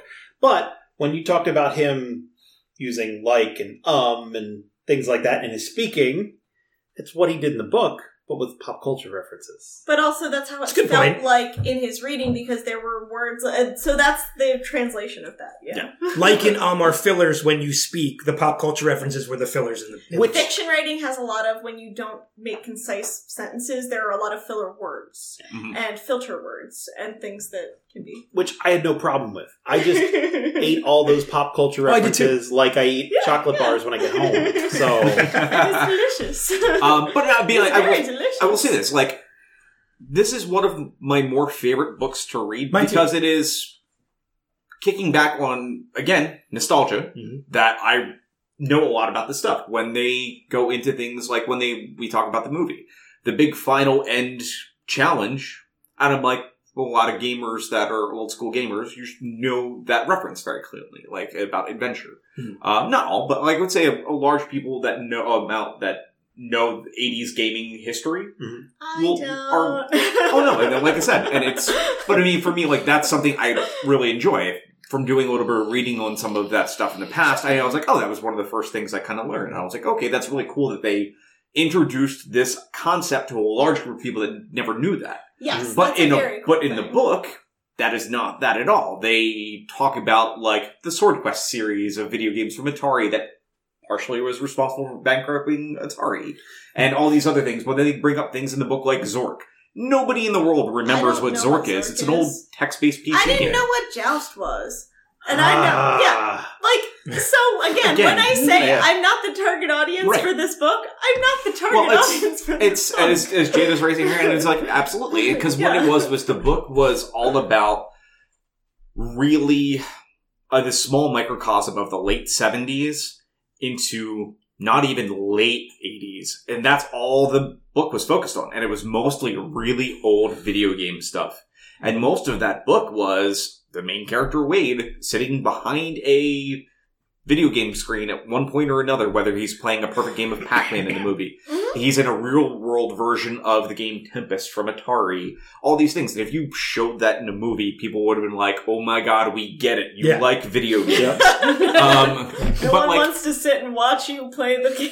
But I mean, like, that's the thing is, like, you know, like it, but for people that were obs- as equally as obsessed, because it was Ernest Cline writing about his childhood and his, Yeah, his obsessions definitely. and taking it to the nth degree. I I could completely understand the like the talking about you know Wade's adrenaline levels as he's getting getting behind these games and like trying to play the perfect game of Pac-Man. I can put myself in there as a gamer thinking I know exactly the feelings that the character is going through right now. Oh my god, is he going to do it or not? Yeah. I was the same way. Like I, that, you know, I could put myself behind that screen too because I would be there and I'd be sitting. Oh my god, I have to beat Bill this year. You know, it's the same kind of pressure. Yeah. Yeah. yeah. Um, but yeah, I mean, I think it's it's kind of interesting though. I mean, like obviously, you know, thinking about you know, we'll get into the book to the film when we talk about the film because there's definitely some massive changes. Um, you know, we obviously gave our thoughts as far as you know, we all thoroughly thought it was a fun story, you know, Mhm. but the quality of it, you know, versus It's- a it's lot of f- fictions nowadays is not really Yeah. what a lot of people expect caliber wise. It's the first book that, if you count readings and listens through audiobooks, I've read through. I've gone through the most of any other book that I've ever read. Six times total between audiobook and read. yeah. So I mean, it's Um, one of the big things, though, and I think the reason that this book also gets is it's as much backlash as it did, especially when they said they're making this into a movie. I don't think the book gets the backlash. Well, the movie- the movie the got movie a lot did. more backlash because of the thing that. Right. So one of the big key things this. is Ready Player One was written in 2011 and released. Um, we're talking about decades as a whole in this episode, uh, but it's really funny though when you talk about and think about it, 2011 ago was just like it felt like a second ago to most of us. And the backlash happened when everybody's like, why would they make that into a movie? Because if they're just trying to even get close to adapt this, the messaging from 2011 versus the messaging that you need now in 2018 is a massive, massive difference. The world feels like a massively different place between how socially conscious and where we are. And it kind of now gets to that whole factor of white guy, you know, gets everything handed to him on a silver platter and gets the trophy girl at the end Mhm. Kind of same problem happens in the movie. Um, but when you look at today's culture, that's maybe not the story people are looking for. Well, I read a really, really good article. I think it was a cracked article. I'm not sure. Um, on it, but one of the big things that had changed because like, you know, I I enjoyed the book and I really wanted to see the movie because like the I I did think the book was very fun and I really liked the story of it. Um, but from 2011 to 2018, Gamergate happened. and that's going to put a very very different image on this heavy like this heavy nostalgia and gonna really paint things in a much different light than it would have been received when the book came out. And that I think was a huge thing that none of us realized. Like when the movie came out and it was getting like some just some heat from like all other sources and stuff like that. Well, a lot of people are looking at it again from a different lens because You know, things like Gamergate happened, the Me Too that. movement And happened. it looks well. I mean, with Gamergate, a lot of that like really put that that sort of fanboyism in a very negative light because it pretty much like ripped open a lot of ugly shit that had happened. You know, Mhm. and this was like Ready Player One showcases like some of the really awesome sides of that. You know, where it's like, oh, they're super, you know, they're so excited about it and they're very into it. And I think that's a really cool thing. But I think that was harder for people to swallow. Like it was easier for people to swallow before the gates got before the gamer gate got wide open. Yeah. You know? Mhm. No, absolutely. I, I- I think it's like I said. You know, the same book. I think if it was written today, um, you would probably see some some changes, uh, or you would hope to see some changes a little bit. I think everybody kind of openly always kind of states a book like Ready Player One. As much as I enjoy it, I mean, like again, all stated we enjoy it. You know, you have the um, was it the Marty Marty Stew versus uh, Mary Mm-hmm. Yeah. Sue kind of characters, which Yeah. you know it's Cline kind of making himself the main character of that story, which obviously because it's all about his It's the same and reason things. we rip on like Bella from Twilight. Nobody likes Mary Sue either. Like Mhm. But on, the, but, on, but on the other hand of it, though, Yeah. you you look at the characters in the book, and Artemis, while not the one that ends up with the prize at the end, mhm. she's still a strong female character from in a book from 2011. Yeah. She's a she's an independent character. She doesn't want any help from anybody else. She likes to do stuff on her own. Granted, her and Wade end up together by the end, but yeah. she's still a very she's still portrayed as a very strong character. Yeah. So I don't think there's uh, anything wrong with that aspect of it, unless I'm just looking at it in a different light. Um, you I know, think like I don't think the Me Too moment movement would have had anything to do. No, I think would have changed anything about that. The, um, no, I think what a lot of it was is that the whole idea, the whole romanticization of like the super fanboys and oh my god, we're we are the gatekeepers of this geekdom and that sort of thing got really ugly with Gamergate. Where so it's harder to romanticize that stuff when you have people sending like death threats and that sort of craziness. And so that I think is the change that happened from when Ready Player One came out as a book to when the movie came out. Cause it's like, cause we didn't, I, I didn't even think about that until I had read the article and I I didn't like, even think about that. oh either. shit, that's true. Mhm. Cause I was wondering like why, what was different, you know? And that's what was different. A And I- lot has changed. And again, you're seeing how nostalgia is through the lens of what we want to see and what we don't want to see. And it, and it really ignores a lot of the inclusive aspects of somebody else's side of the story. Because you know what? Mhm. You're looking at, I'm sorry, you said the, the author's name.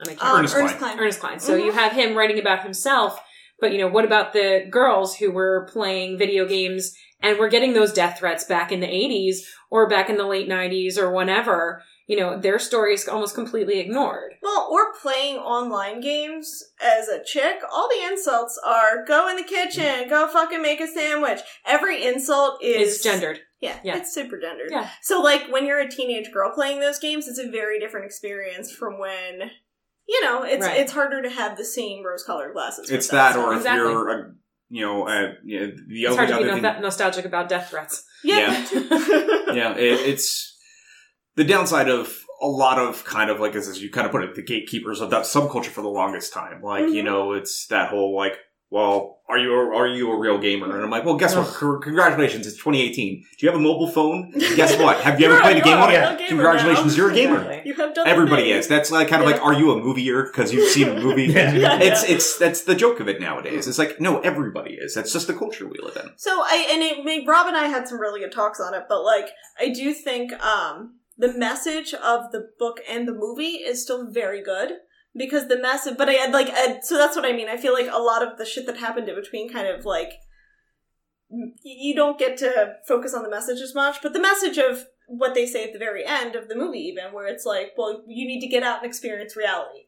That is a fantastic message, and I do think that was one of the great things that the book did hmm absolutely. was kind of like shine a light on the obsessive culture and playing games kind of like you know losing yourself in that and be like no you need to get out and make friends and actually do things as well Mhm. like you can have both but And, and again, like Ben, don't get me wrong on this. Like, it's still one of my absolute favorite stories. Oh yeah, It- yeah, it's yeah. know what it is. It is uh, when we watched the movie and we all walked away from the movie. We all stated one key thing.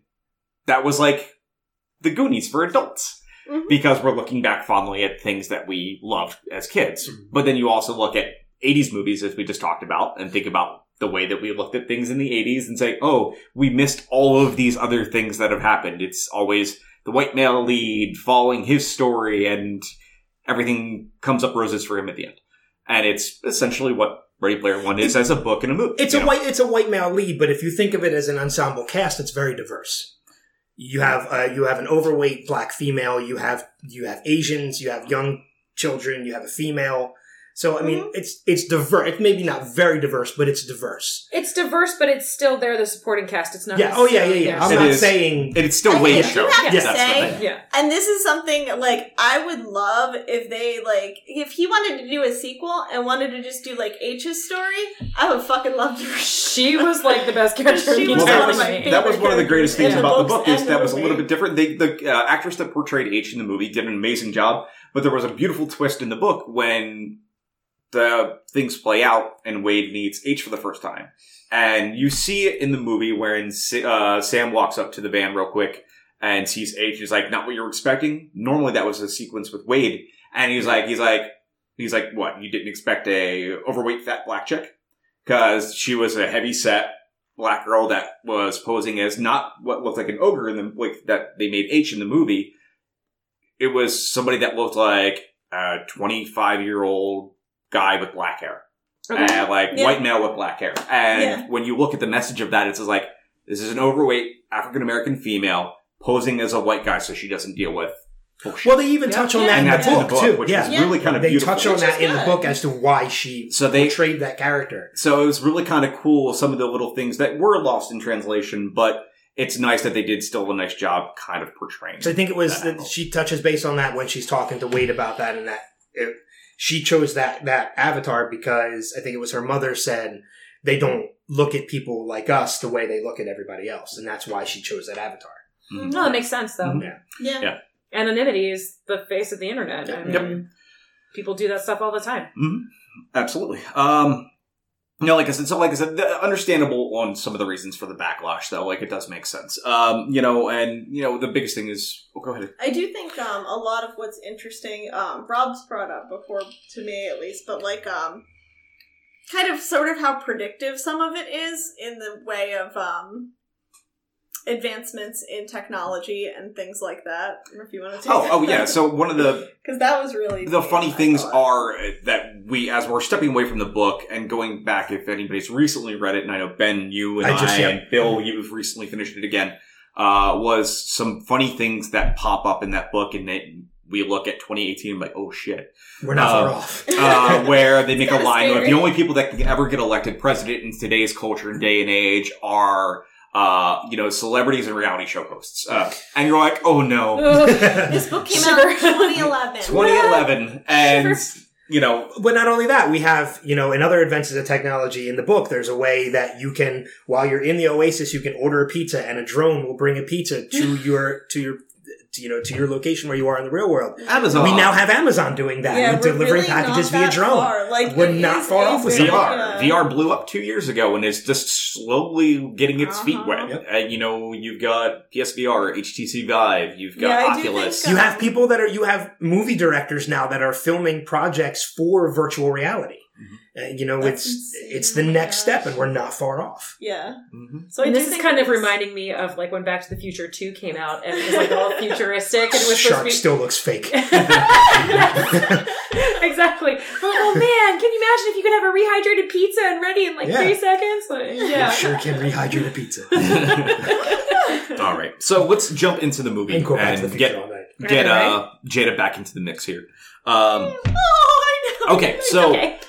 we've said our piece. So Jada, you kind of got to see Ready Player One. um, In broken pieces. you got to you got to hear it clearly, not visually see it as clearly, but from what you saw, what was your takeaway from the movie? Um, you know, I think a lot of kind of what you guys discussed in the book, like I, I caught some of the nostalgia things, but not being a huge video game player. Like I remember a lot of the video games from like the mid to late eighties, um, and nineties a little bit, but video games were never really my scene as a kid. I remember watching my sisters play and I would play along sometimes, but it was never necessarily my scene.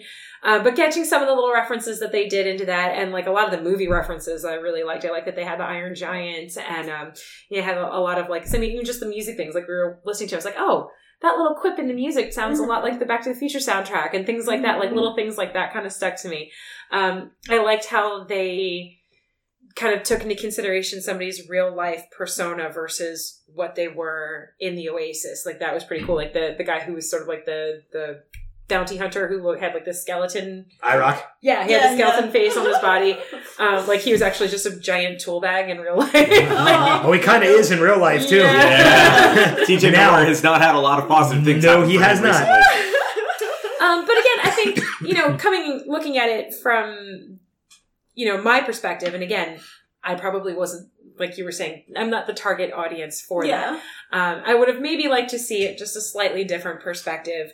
Because again, it is like, you know, the story of the white guy defeats all the bad things, defeats the big bad guy and the other big bad guy, the corporate big bad guy, and gets the girl and wins in the end. Um, not that I don't want to see them win, but, you know, Yeah. sometimes it's interesting to see a slightly different angle. Right. I mean, the movie, like I said, as enjoyable as it is, it still ends on a closing shot of Them kissing. them kissing, and he's in with her in his lap, and it's kind of like, come on, like that's like ending on a freeze frame, and I'm like, that's just cheesy, and it's not the way it should be anymore. hmm At least it didn't Harry Potter 3 freeze frame. Oh God, that was bad. Broomstick? oh, my god, it was, It was so the worst. Bad. It was so bad. And I loved some of those movies, but man. And, and Harry Potter 3 is actually my favorite of that series, but that is the worst ending ever. Um, but Yeah, yeah. honestly, like, I, I did like a lot of the Is that nostalgia Prisoner? quips that they did with it. Uh-huh. Okay. And, um, Sorry, distracted you. Look at that. you guys take it over. It's good. I mean, I think it's like I said. They, I think they did a really nice job pulling back heavily on a lot of the video game angle of it, and we only got one video game out of what was like fifteen Yeah. in the book, and it was, hey, here's a race that has nothing to do with anything else, but it has King Kong and the T Rex from this, and you know the Jurassic DeLorean. Park. I gotta say, like having read the book and seen the movie, um, I feel like I felt a little more included in the movie, which I know that was kind of their goal was to widen the audience a little bit so more people could grasp onto it. But they did like expand a lot of the references and things like that, so like I could jump in on it and I'm like, oh, okay, I get this too now. Well, a lot of the Like- references were updated in the movie too. Which wasn't I purely appreciate, 80s yeah. references. And I There were 90s that. references. There were current modern day references in the form of Overwatch and things like that. But I thought that So- was a cool thing to do because I do think like that is going to reach a wider audience than Yeah. the book would. Right, instead of the sequence in the book where they're like, hey, this gate is like, we're gonna do the little flick sync thing that they do where like they're inside of the movie War Games. So they're like, let's do The Shining because more people See, I know The thought- Shining. yeah. and they remember incorporated the finally- rest of the cast into it too, instead of just Wade in mm-hmm. Yes. through War Games. That Which was, being, was it was awesome. everybody through the Shining. And I really enjoyed too, one thing that they did in the film version is they had Artemis as the one that won that one. yes, They showed that because in the book, Artemis was the one that was she actually does win the second challenge. She does Wade. win the second challenge first, but she's actually the one that finds the very first challenge before anybody else in the world does. Mm-hmm. Neat. And Wade's is the one that happens to win it first. She found it and was on her way to beating it, and which was really funny because it was a D and D module that he had to go through the Tomb of Horrors, and that's what the first challenge was in the book. And the end ended up with him going up against the Lich, oh, the Lich King. But the Lich King, their fight was them playing the video game Joust together. And it was an old skeleton, you know, Lich and him Mhm. playing side by side, two player Joust from Atari, uh, But which as you can book. see how that would not translate the Very nicely. yeah, that would be kind Well, of I mean, the, the image of the two of them, of a, him and a Lich King playing Joust, would have been fun to see on screen. But if you consider For a hot everything, second, but then when But- you Yeah, it like, if, really but if you boring consider everything, all the research that goes into him just finding that location, it, it's so drawn out. If you were to put it in a film, that it just wouldn't work. I, I did a podcast about this two days ago, yeah. where people were disappointed that it it didn't start with him in school and then No. finding it on the planet where the school is. And I'm like, well, you, you have a very limited amount of time, and if you're not going into that challenge, there's no point to even really focus on that.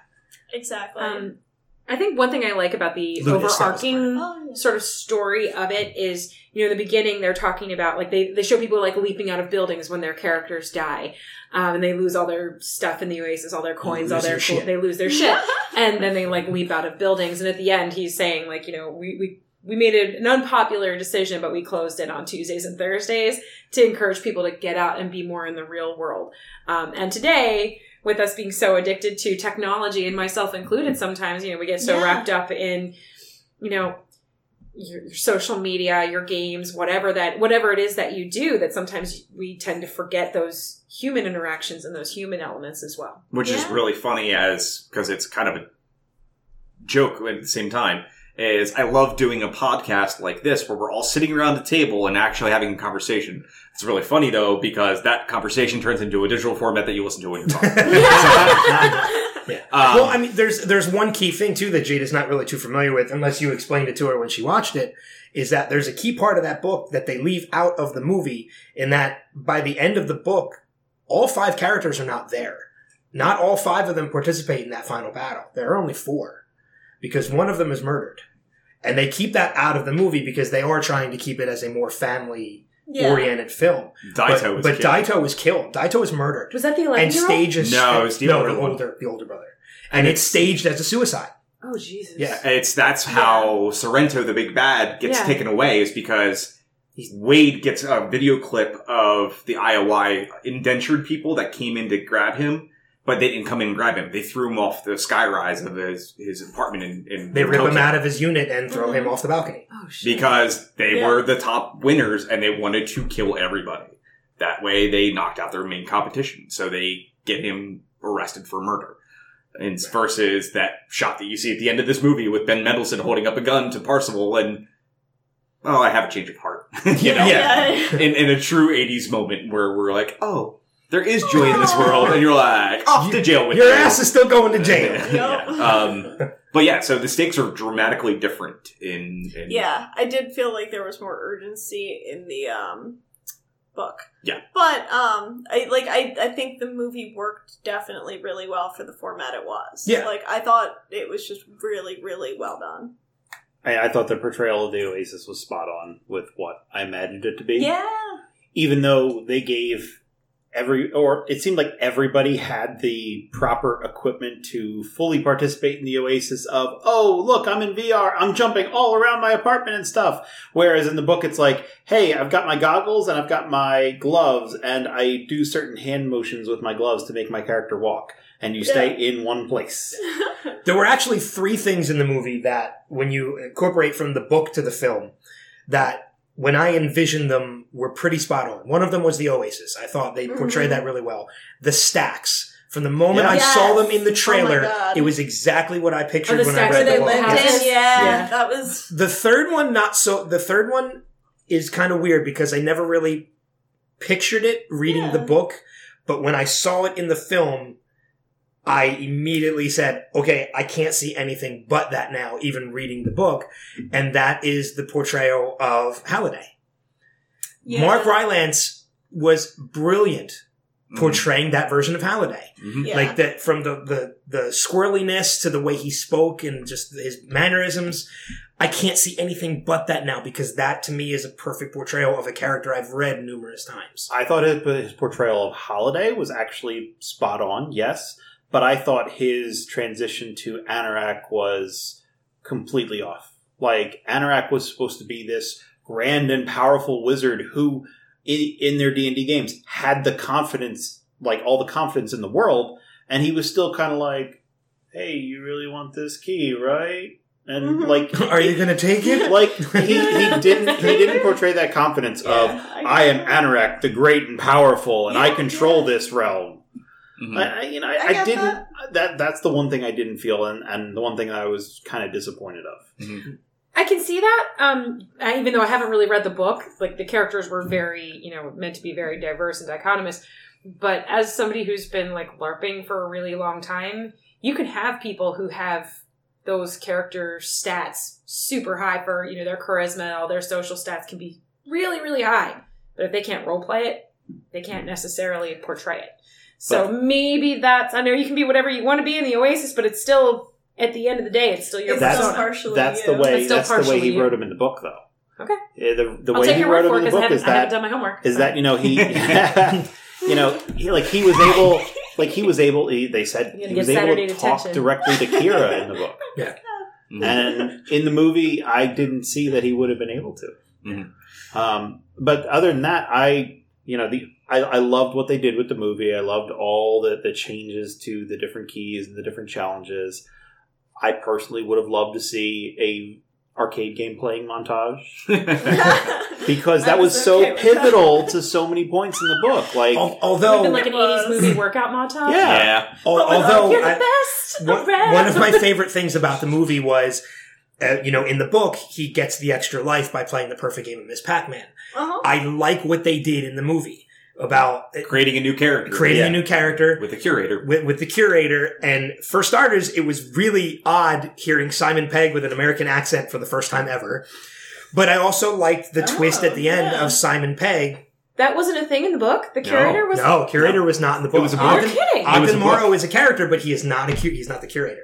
He 'Cause saved I thought the curator was a really cool So, character. what they That did was was, here's the was movie here's the big change. When Artemis and Parzival go to uh, the globe where they go dancing, yeah. they're there because they get an invite from the Ogden great Morrow. and powerful Og. Because only he only shows up in the Oasis once every year on his his birthday, and it's a birthday party he throws at his dance club where he's DJing, and that's how they Him and R2D2. R2D2 are, is the DJ with him. And he's a character, and he actually is the one that brings the high five together where they see each other visually for the first time. The very end of the book at his manor. He's he's technically with them throughout the story, kind of in secret in the background watching them. He's the Deus Ex Machina. Yay! Yeah, he really Pretty is. much, yeah, um, yeah. Sort of the same way he is as the curator, but they had to change the way the character played out, and I really did enjoy what they did with the curator. I really liked the Curious. So, like, I think, and I think for me, I and I my didn't, enjoyment- and I didn't see it. Sorry, I, and I Yeah. didn't see it coming either. When so when the first time I, I watched the movie, yeah. when he flipped him the quarter, I was like, Oh, that's really awesome. Yeah, I didn't see it coming either. I think for me, I was probably able to enjoy the movie a little bit more because, again, I didn't have writer head on. It's probably with you watching movies, you're a little more critical, where it's like, you know, people who are used to critiquing a certain thing, like And- when it's. and giving Simon Pegg having him speak as Og as with an American accent was brilliant because as Makes many movies forget. as as many movies as I've seen Simon Pegg in, you'd think it would have clicked right away hearing the curator, Didn't. knowing it was Yeah. Simon Pegg. But I was so No. concentrating on that American accent that I completely forgot it was They him. do it beautifully because the Yep. first time you see the curator and Og is the, the same exact scene. same scene. Yep. oh, it's the yeah. same scene. Oh my god. The curator is the one that takes them to the replay video Yeah, where they yeah, see. Og And and And see, Al. the whole thing you're talking about, you know, going back to a little bit more of our nostalgia discussion. I was like, I literally, when they were showing the curator, the curator, I looked at, at Mike and I was like, "Is this like Ask Jeeves?" Kinda And he's is. He's like, "Yeah, kind of." yeah, yeah. That's awesome. Bring it back to the nineties. Yeah. But I did, but I, I really loved what they did with Og and with Si- I wish we would have had more cool. of Simon Pegg, like actual Simon Pegg himself as Og, but I really liked what they did with him and the curator Yeah. and, and On Tomorrow. Yeah. Now, like I said, you know, the only other thing that I think it was a big change to book to watch the movie, movie again. was, you know, the movie we get three challenges, and the movie or the book that we get three, And the gates are the we get three keys and three gates. So it's it's a lot more expanded. In So essence, would've there's been- six challenges in the in the in the book. Gotcha. Right. So, and They some of those it down a challenges little are like three pieces. One of them is them actually finding a guitar and playing 2112 from Rush. no lie. So, um, it's pretty crazy on some of the things that they do. But, and like, and even IROC, the character, is not that character at all in the book. He is this kind of just annoying little asshole in the book that you see in the beginning that sells them out to Sorrento. And that's it. They That's did keep that aspect in there, though. That he is the one that reveals who Wade is. Right. Yeah. But in a different, very different way. A different way. He just he puts it up on on the message boards, and IOI finds it, and that's where they find Hal. Yeah. Because they bribe uh, Wade's principal, and that's how they get his real name. Yeah. So, uh, so it's all these little things. But There were some references in the movie, though, that were not in the book that made me smile. The Zemeckis Cube Mhm. was one that really made me smile a little bit because that's not in. But again, that's a Back to the Future reference, so that's one that hits me it's a little cube Right they throw up in the directly air in the that rewinds time by sixty seconds. And- because Robert Zemeckis was the director of Back to the Future, That's Zemeckis, oh my gosh, I okay. and the, and the cube Now reverse know. time ten seconds. Yeah, Yeah. that's awesome. I didn't catch on to that at Yeah. all. But they did like a lot of fun little things that I, I really kind of enjoy. They they I think they get away with what I think the movie uh, Wreck It Ralph did best. They say, "Hey, here's all these things you're gonna love." But the beautiful thing is when you watch it as a movie and you get to even see it clearly, they never shove it down your throat. Like Wreck It Yeah. Ralph was, "Hey, it's a video game movie that's not a video game movie," and this was, "This is a video game movie that's not a video game movie." Mhm. I think one of the other things I it's appreciated. I think one of the other things I really loved about the movie too, and I, I don't know if because Rob, you and I have seen movies together, and there are times that I can catch out of the corner of my eye you looking at me to see to gauge my reaction to certain things. But you and I had seen Ready Player One for the first time together, so it, we didn't. There was really none of that. But there was watching it in the uh, Alan Silvestri is the one that does the score of the movie, who also did the score for Back to the Future. And there are a lot. I've since listened to the soundtrack a, a number of times, and there are a lot of elements. Again, Back to the Future being so special to me, there are a lot of elements of Back to the Future score in in the uh, in the Ready Player One score. I actually So- heard a bunch of that too when I was watching. Aw. I was like, And every time I would hear it, I would just like Uh-huh. I would just perk up a little bit because I I loved hearing it. Yeah. Um, so I think we can all pretty much say we all did enjoy the movie. Yeah. Um, there are definitely holes and problems, but I think most movies and most books, for the most part, have them. I, I think Yeah, yeah. the most part, though, I think it was still became a thoroughly enjoyable popcorn movie. Yeah. Um, would watch. I would definitely watch it again. It's Yeah. it's one of those ones that I you kind it. of you have to go into realizing it's going to be different from the book. If you go in Yes. expecting the book, you're not going to enjoy it. Yeah, Yeah. pretty much. um, so they did announce uh, in November. We're just going to go through this really fast before we close out because we're at two oh six.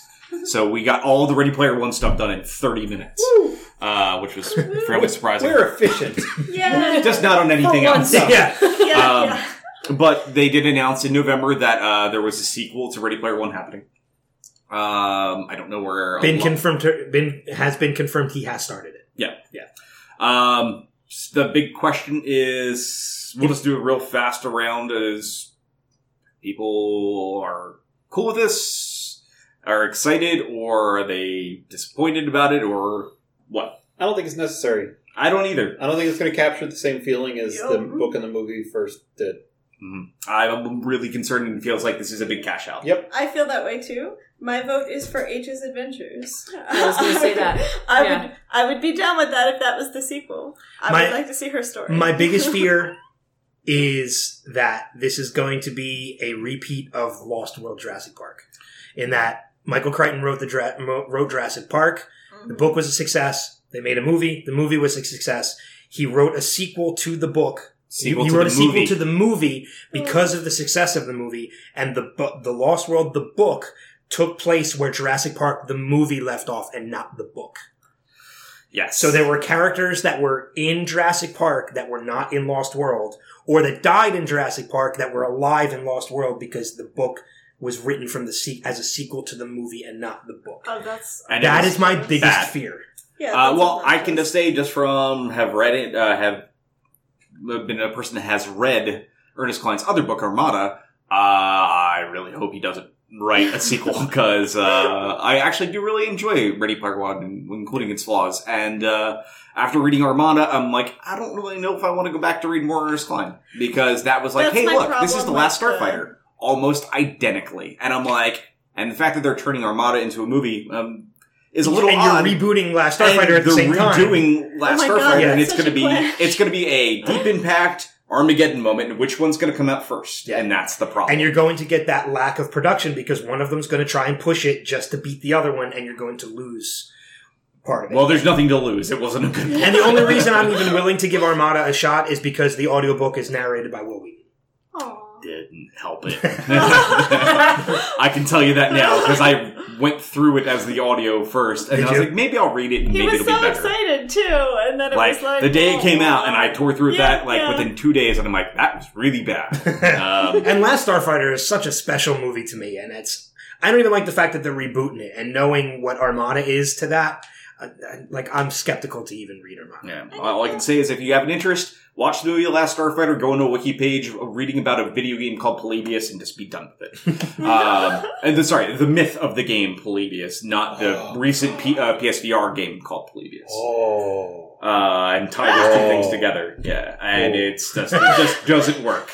Um, and then throw a little bit of Orson Scott Card in there too, and then you're that's kind of the weird milkshake. See, I could just go and read Orson Scott. Card. yeah. So- Ender's Game holds up really well. Um, but yeah, um, I think we all agree though. If there is a sequel, H's Adventures, and we'll just leave it at that. Yep. Yes, more Um, inclusive sequel would be great. IOI comes back, kills everybody but H, and it's dealing with H, and H Oh H is control of the Oasis. Maybe Artemis too.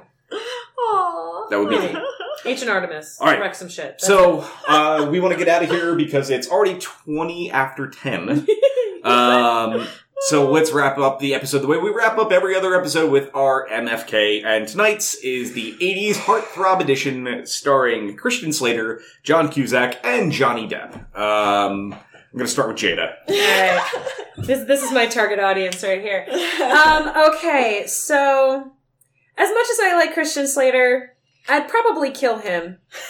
John Cusack is marriage material. Like him and um, just I was Better off dead. Better off dead. John Cusack. He was a slightly nerdy guy who really didn't necessarily get the girl, but then got an even better girl who was awesome and secretly me.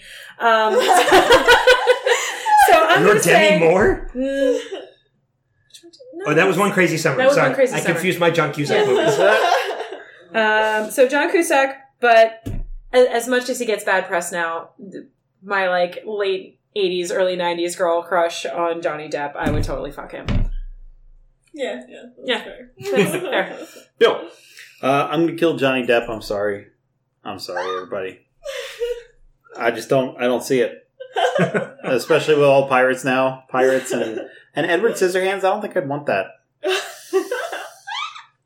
Uh, I would. I would fuck Christian Slater. Okay. He would be. He would be mine for one night. One night. Would he be your little spoon? He would be my Wait, little. actually, real quick, uh, which which version of Christian Slater? Heathers Christian Slater. Okay. Oh no. Yeah. Fair, Yeah, definitely fair. See, I would. I'd I'd, take- gleam, I'd go gleaming the cube, Christian. Slater. I Slater. haven't seen that one, I Okay. haven't seen that So- either. but I'd take him to Pound Town. Definitely. Actually, it's Christian Slater. He's probably got to take you to Pound Town. Oh no no no! I'd, Happy I'd, Harry Hardon's. Uh, I, I, I'd flip the script on him. And then yeah, John Cusack is definitely marriage material. Right? Oh yeah, Definitely. Those definitely. puppy dog eyes. Yeah. I just can't even. I just love him standing out my window at night, you know, with the The boombox. The boombox. Say anything. Yep. Which again, nice callback to Ready Player One. Yep. We get the boombox moment in that too, which We're is not gonna take That's it. very awesome. Yeah. yeah. Um, so I'm gonna actually go completely different on this one. I'm gonna kill John Cusack because he just never really clicked for me. and then I'm going to uh, bang Johnny Depp, Obs. and I will definitely marry Christian Slater because I always every single thing he was in, I just loved his brand of Twisted, and I would be fine with that forever. That's fantastic.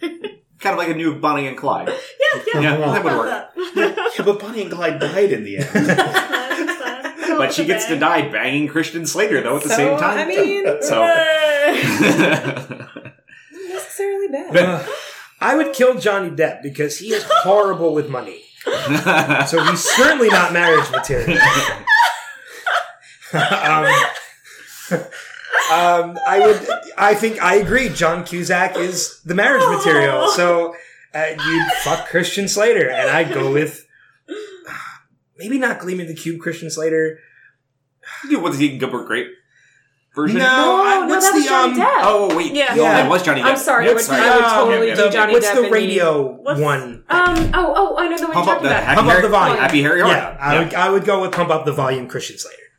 What was that weird movie we watched? Not weird, but I, well, no, it was weird. It was the really dark That's any comedy. John Depp. mu- uh, Johnny no, Depp no, no, movie. not Johnny Depp. Christian Very bad Slater. things, which Yeah. Oh yeah, I view as with the Jeremy, honest- Jeremy Piven. I always review that uh, state that movie is the unofficial sequel to Heathers if his character made See, it out. and that's why I would still marry Christian Slater with all of his fucked he up. makes it That's- out of the explosion, disappears somewhere in like New Mexico, and becomes a real estate agent. that is a very I underrated movie. It's a very Fantastic. wonderful, Yes, it is one of my favorites. I loved it. very I haven't seen that movie in twisted. years. so either. twisted. I feel like we need to now have a Christian Slater movie marathon. Yeah. Because even though I said I would kill him, he's still hot. Like I would. yeah. That, that, Uh, I, I can already tell you one movie that's a very underrated one too because he breaks more fourth walls than any other movie, even almost as much as Deadpool. The movie Cuffs. I've Yeah, never seen that either. One of my favorite so Christian now I need to watch all so. these movies. Um. All right, so I am actually joining the mix of killing John Cusack because I, I don't know why he ne- he.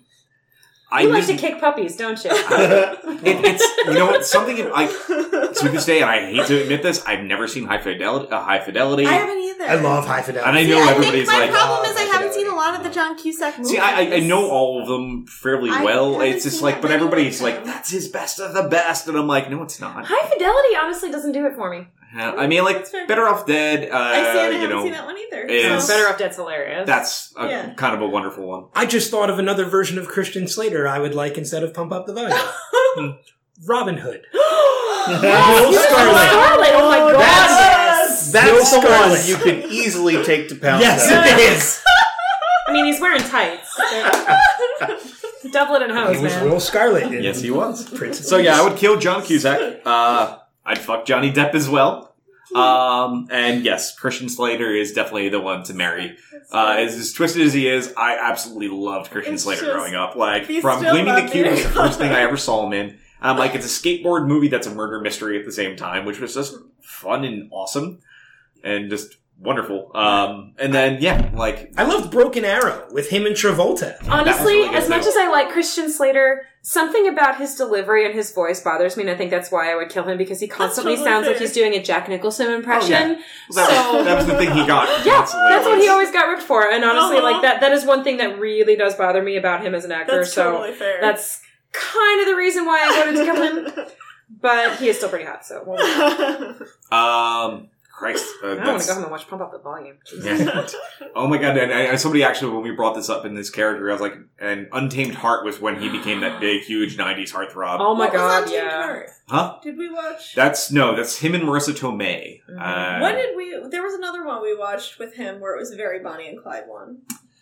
And they Um, died Well, at the he's end. in uh, Billy um, Legend of Billie Jean, That wasn't the one we watched. but Oh, he's in that too, though. Yeah. Yeah. Oh, oh my I'll have to god! look it up. I'm not sure which one you're talking about. So Yeah. I mean, But yeah, again, Heathers he very was bad really things, twisted, and yeah. they died. Wow, I just mean, realized like- Legend of Billie Jean, both characters were actually named Slater. Yeah. Christian Slater and Helen Slater. and Oh, that's funny. Most recently, he also played Slater in Archer. so, That's true. oh my god. There was another- you It there did. comes like back a- next week. I'm so oh excited. Oh my god! But there was a sitcom that he was on not too long ago that was sort of like a crime fighting thing. That was like a crime fighting syndicate. well, he was he was in iRobot, or he was Mr. No. Robot. Mr. Robot. Robot. Yeah. No, was- this was like a, a weekly series, and I can't remember the name of it. Oh, I know, I know what you're talking about. I can't remember the name of it. I'm either. like vaguely yeah, like but they had like it was like a detective agency Yeah. or something like that. and I watched it, and it was rather good, but it got canceled. It did. It got, it got but. Mr. really Robot, quickly. he's fantastic in that, though. but I don't think he's in it anymore. Uh, no, I think he still is. I, I- Is he? I think so. Maybe. Because I thought the big reveal about his character was the end of his character. Oh, maybe. I don't know. I, I'm not current, so I ruined that for Rob. yeah, Oh no, you watched past me. I did because Because you you, were had like, to. yeah. Because I was like, they were mean and I'm sad. Rob's like, It's going to bug me until I realize the name Okay. that show. All right. We'll figure it out. We'll think about it afterwards because we're going to say goodbye. So we can turn this, turn this podcast off. All right. So real quick, go around the room if people want to say the things that they're doing, starting with Jada. uh, you know, just your normal mild mannered mother of three kind of stuff. Oh, but I am teaching Bombay Jam classes, which is really super fun and stance fitness inspired by Bollywood, Bhangra, and different types of traditional Indian music sort of mashed up with some hip hop thrown in there for flavor. Um, super fun class. Right now, I am teaching, subbing for a lady at the Downingtown Senior Center, which is rad. So I'm teaching some really old ladies how to like move and wiggle their stuff. So it'll be fun. Um, and aside from that, just working and momming and doing life, you know. Ben. Um, of course, I do all of my other podcasts on the Next Level Podcast Network, nextlevelradioonline.com, including the one Rob, you and I do, DC Primetime, uh, facebook.com slash DC Primetime for that. But other than that, that's really about it. Mm-hmm. Kat. Uh, lots of steampunk stuff. Um, so I had a steampunk anthology come out last month. Yeah, end of March. Uh, Corsets and Cogs, and then there is another steampunk anthology coming out in May, Gaslights and Graves, and then Reflections of Ice just came out since the last Reflections one of we Ice did. came out. Yeah, and then um, later in the years, the final airship book is coming out too. So that'll be All the things. all of the explosions and steampunk. Bill. Uh, I'm getting ready to go to Ireland, which is awesome. Arr! Wait, that's wrong. Ireland. Ireland. Uh, our, our our local Philly Stones League is starting up again. I Aw. might try to get myself a GoPro and live stream an event. That'll be weird and interesting. Uh, as well as live streaming, I may be being pulled into live stream video games and board games with a couple of other people for like trying to trying to put together like a uh, child's play event. Oh, cool. Yeah. Child's Play is the other big event outside of Extra Life. Oh. Um, so uh, like Child's Play is fantastic. Um, that's uh, a big worldwide one as well. Nice. Doesn't he kill people, though? No, not that kind of child. Oh, oh. sorry. Not Chucky. Not Chucky. yeah. It's a good time stop. yeah.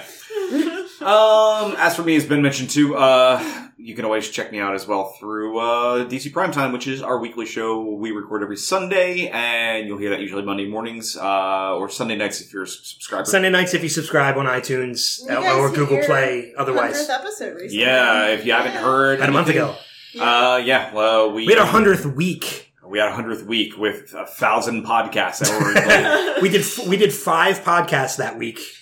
In, well, you did four, I did five yeah. because we did Because three interviews, a state The of the musical, Arrowverse. the musical episode of Caffeine Crew was sandwiched in there too, so Yeah. I slowly lost so you my did, you mind. still did five, I did five. That was a Yeah, rough yeah, week. Yeah. Um, yeah, that was a very tiring week.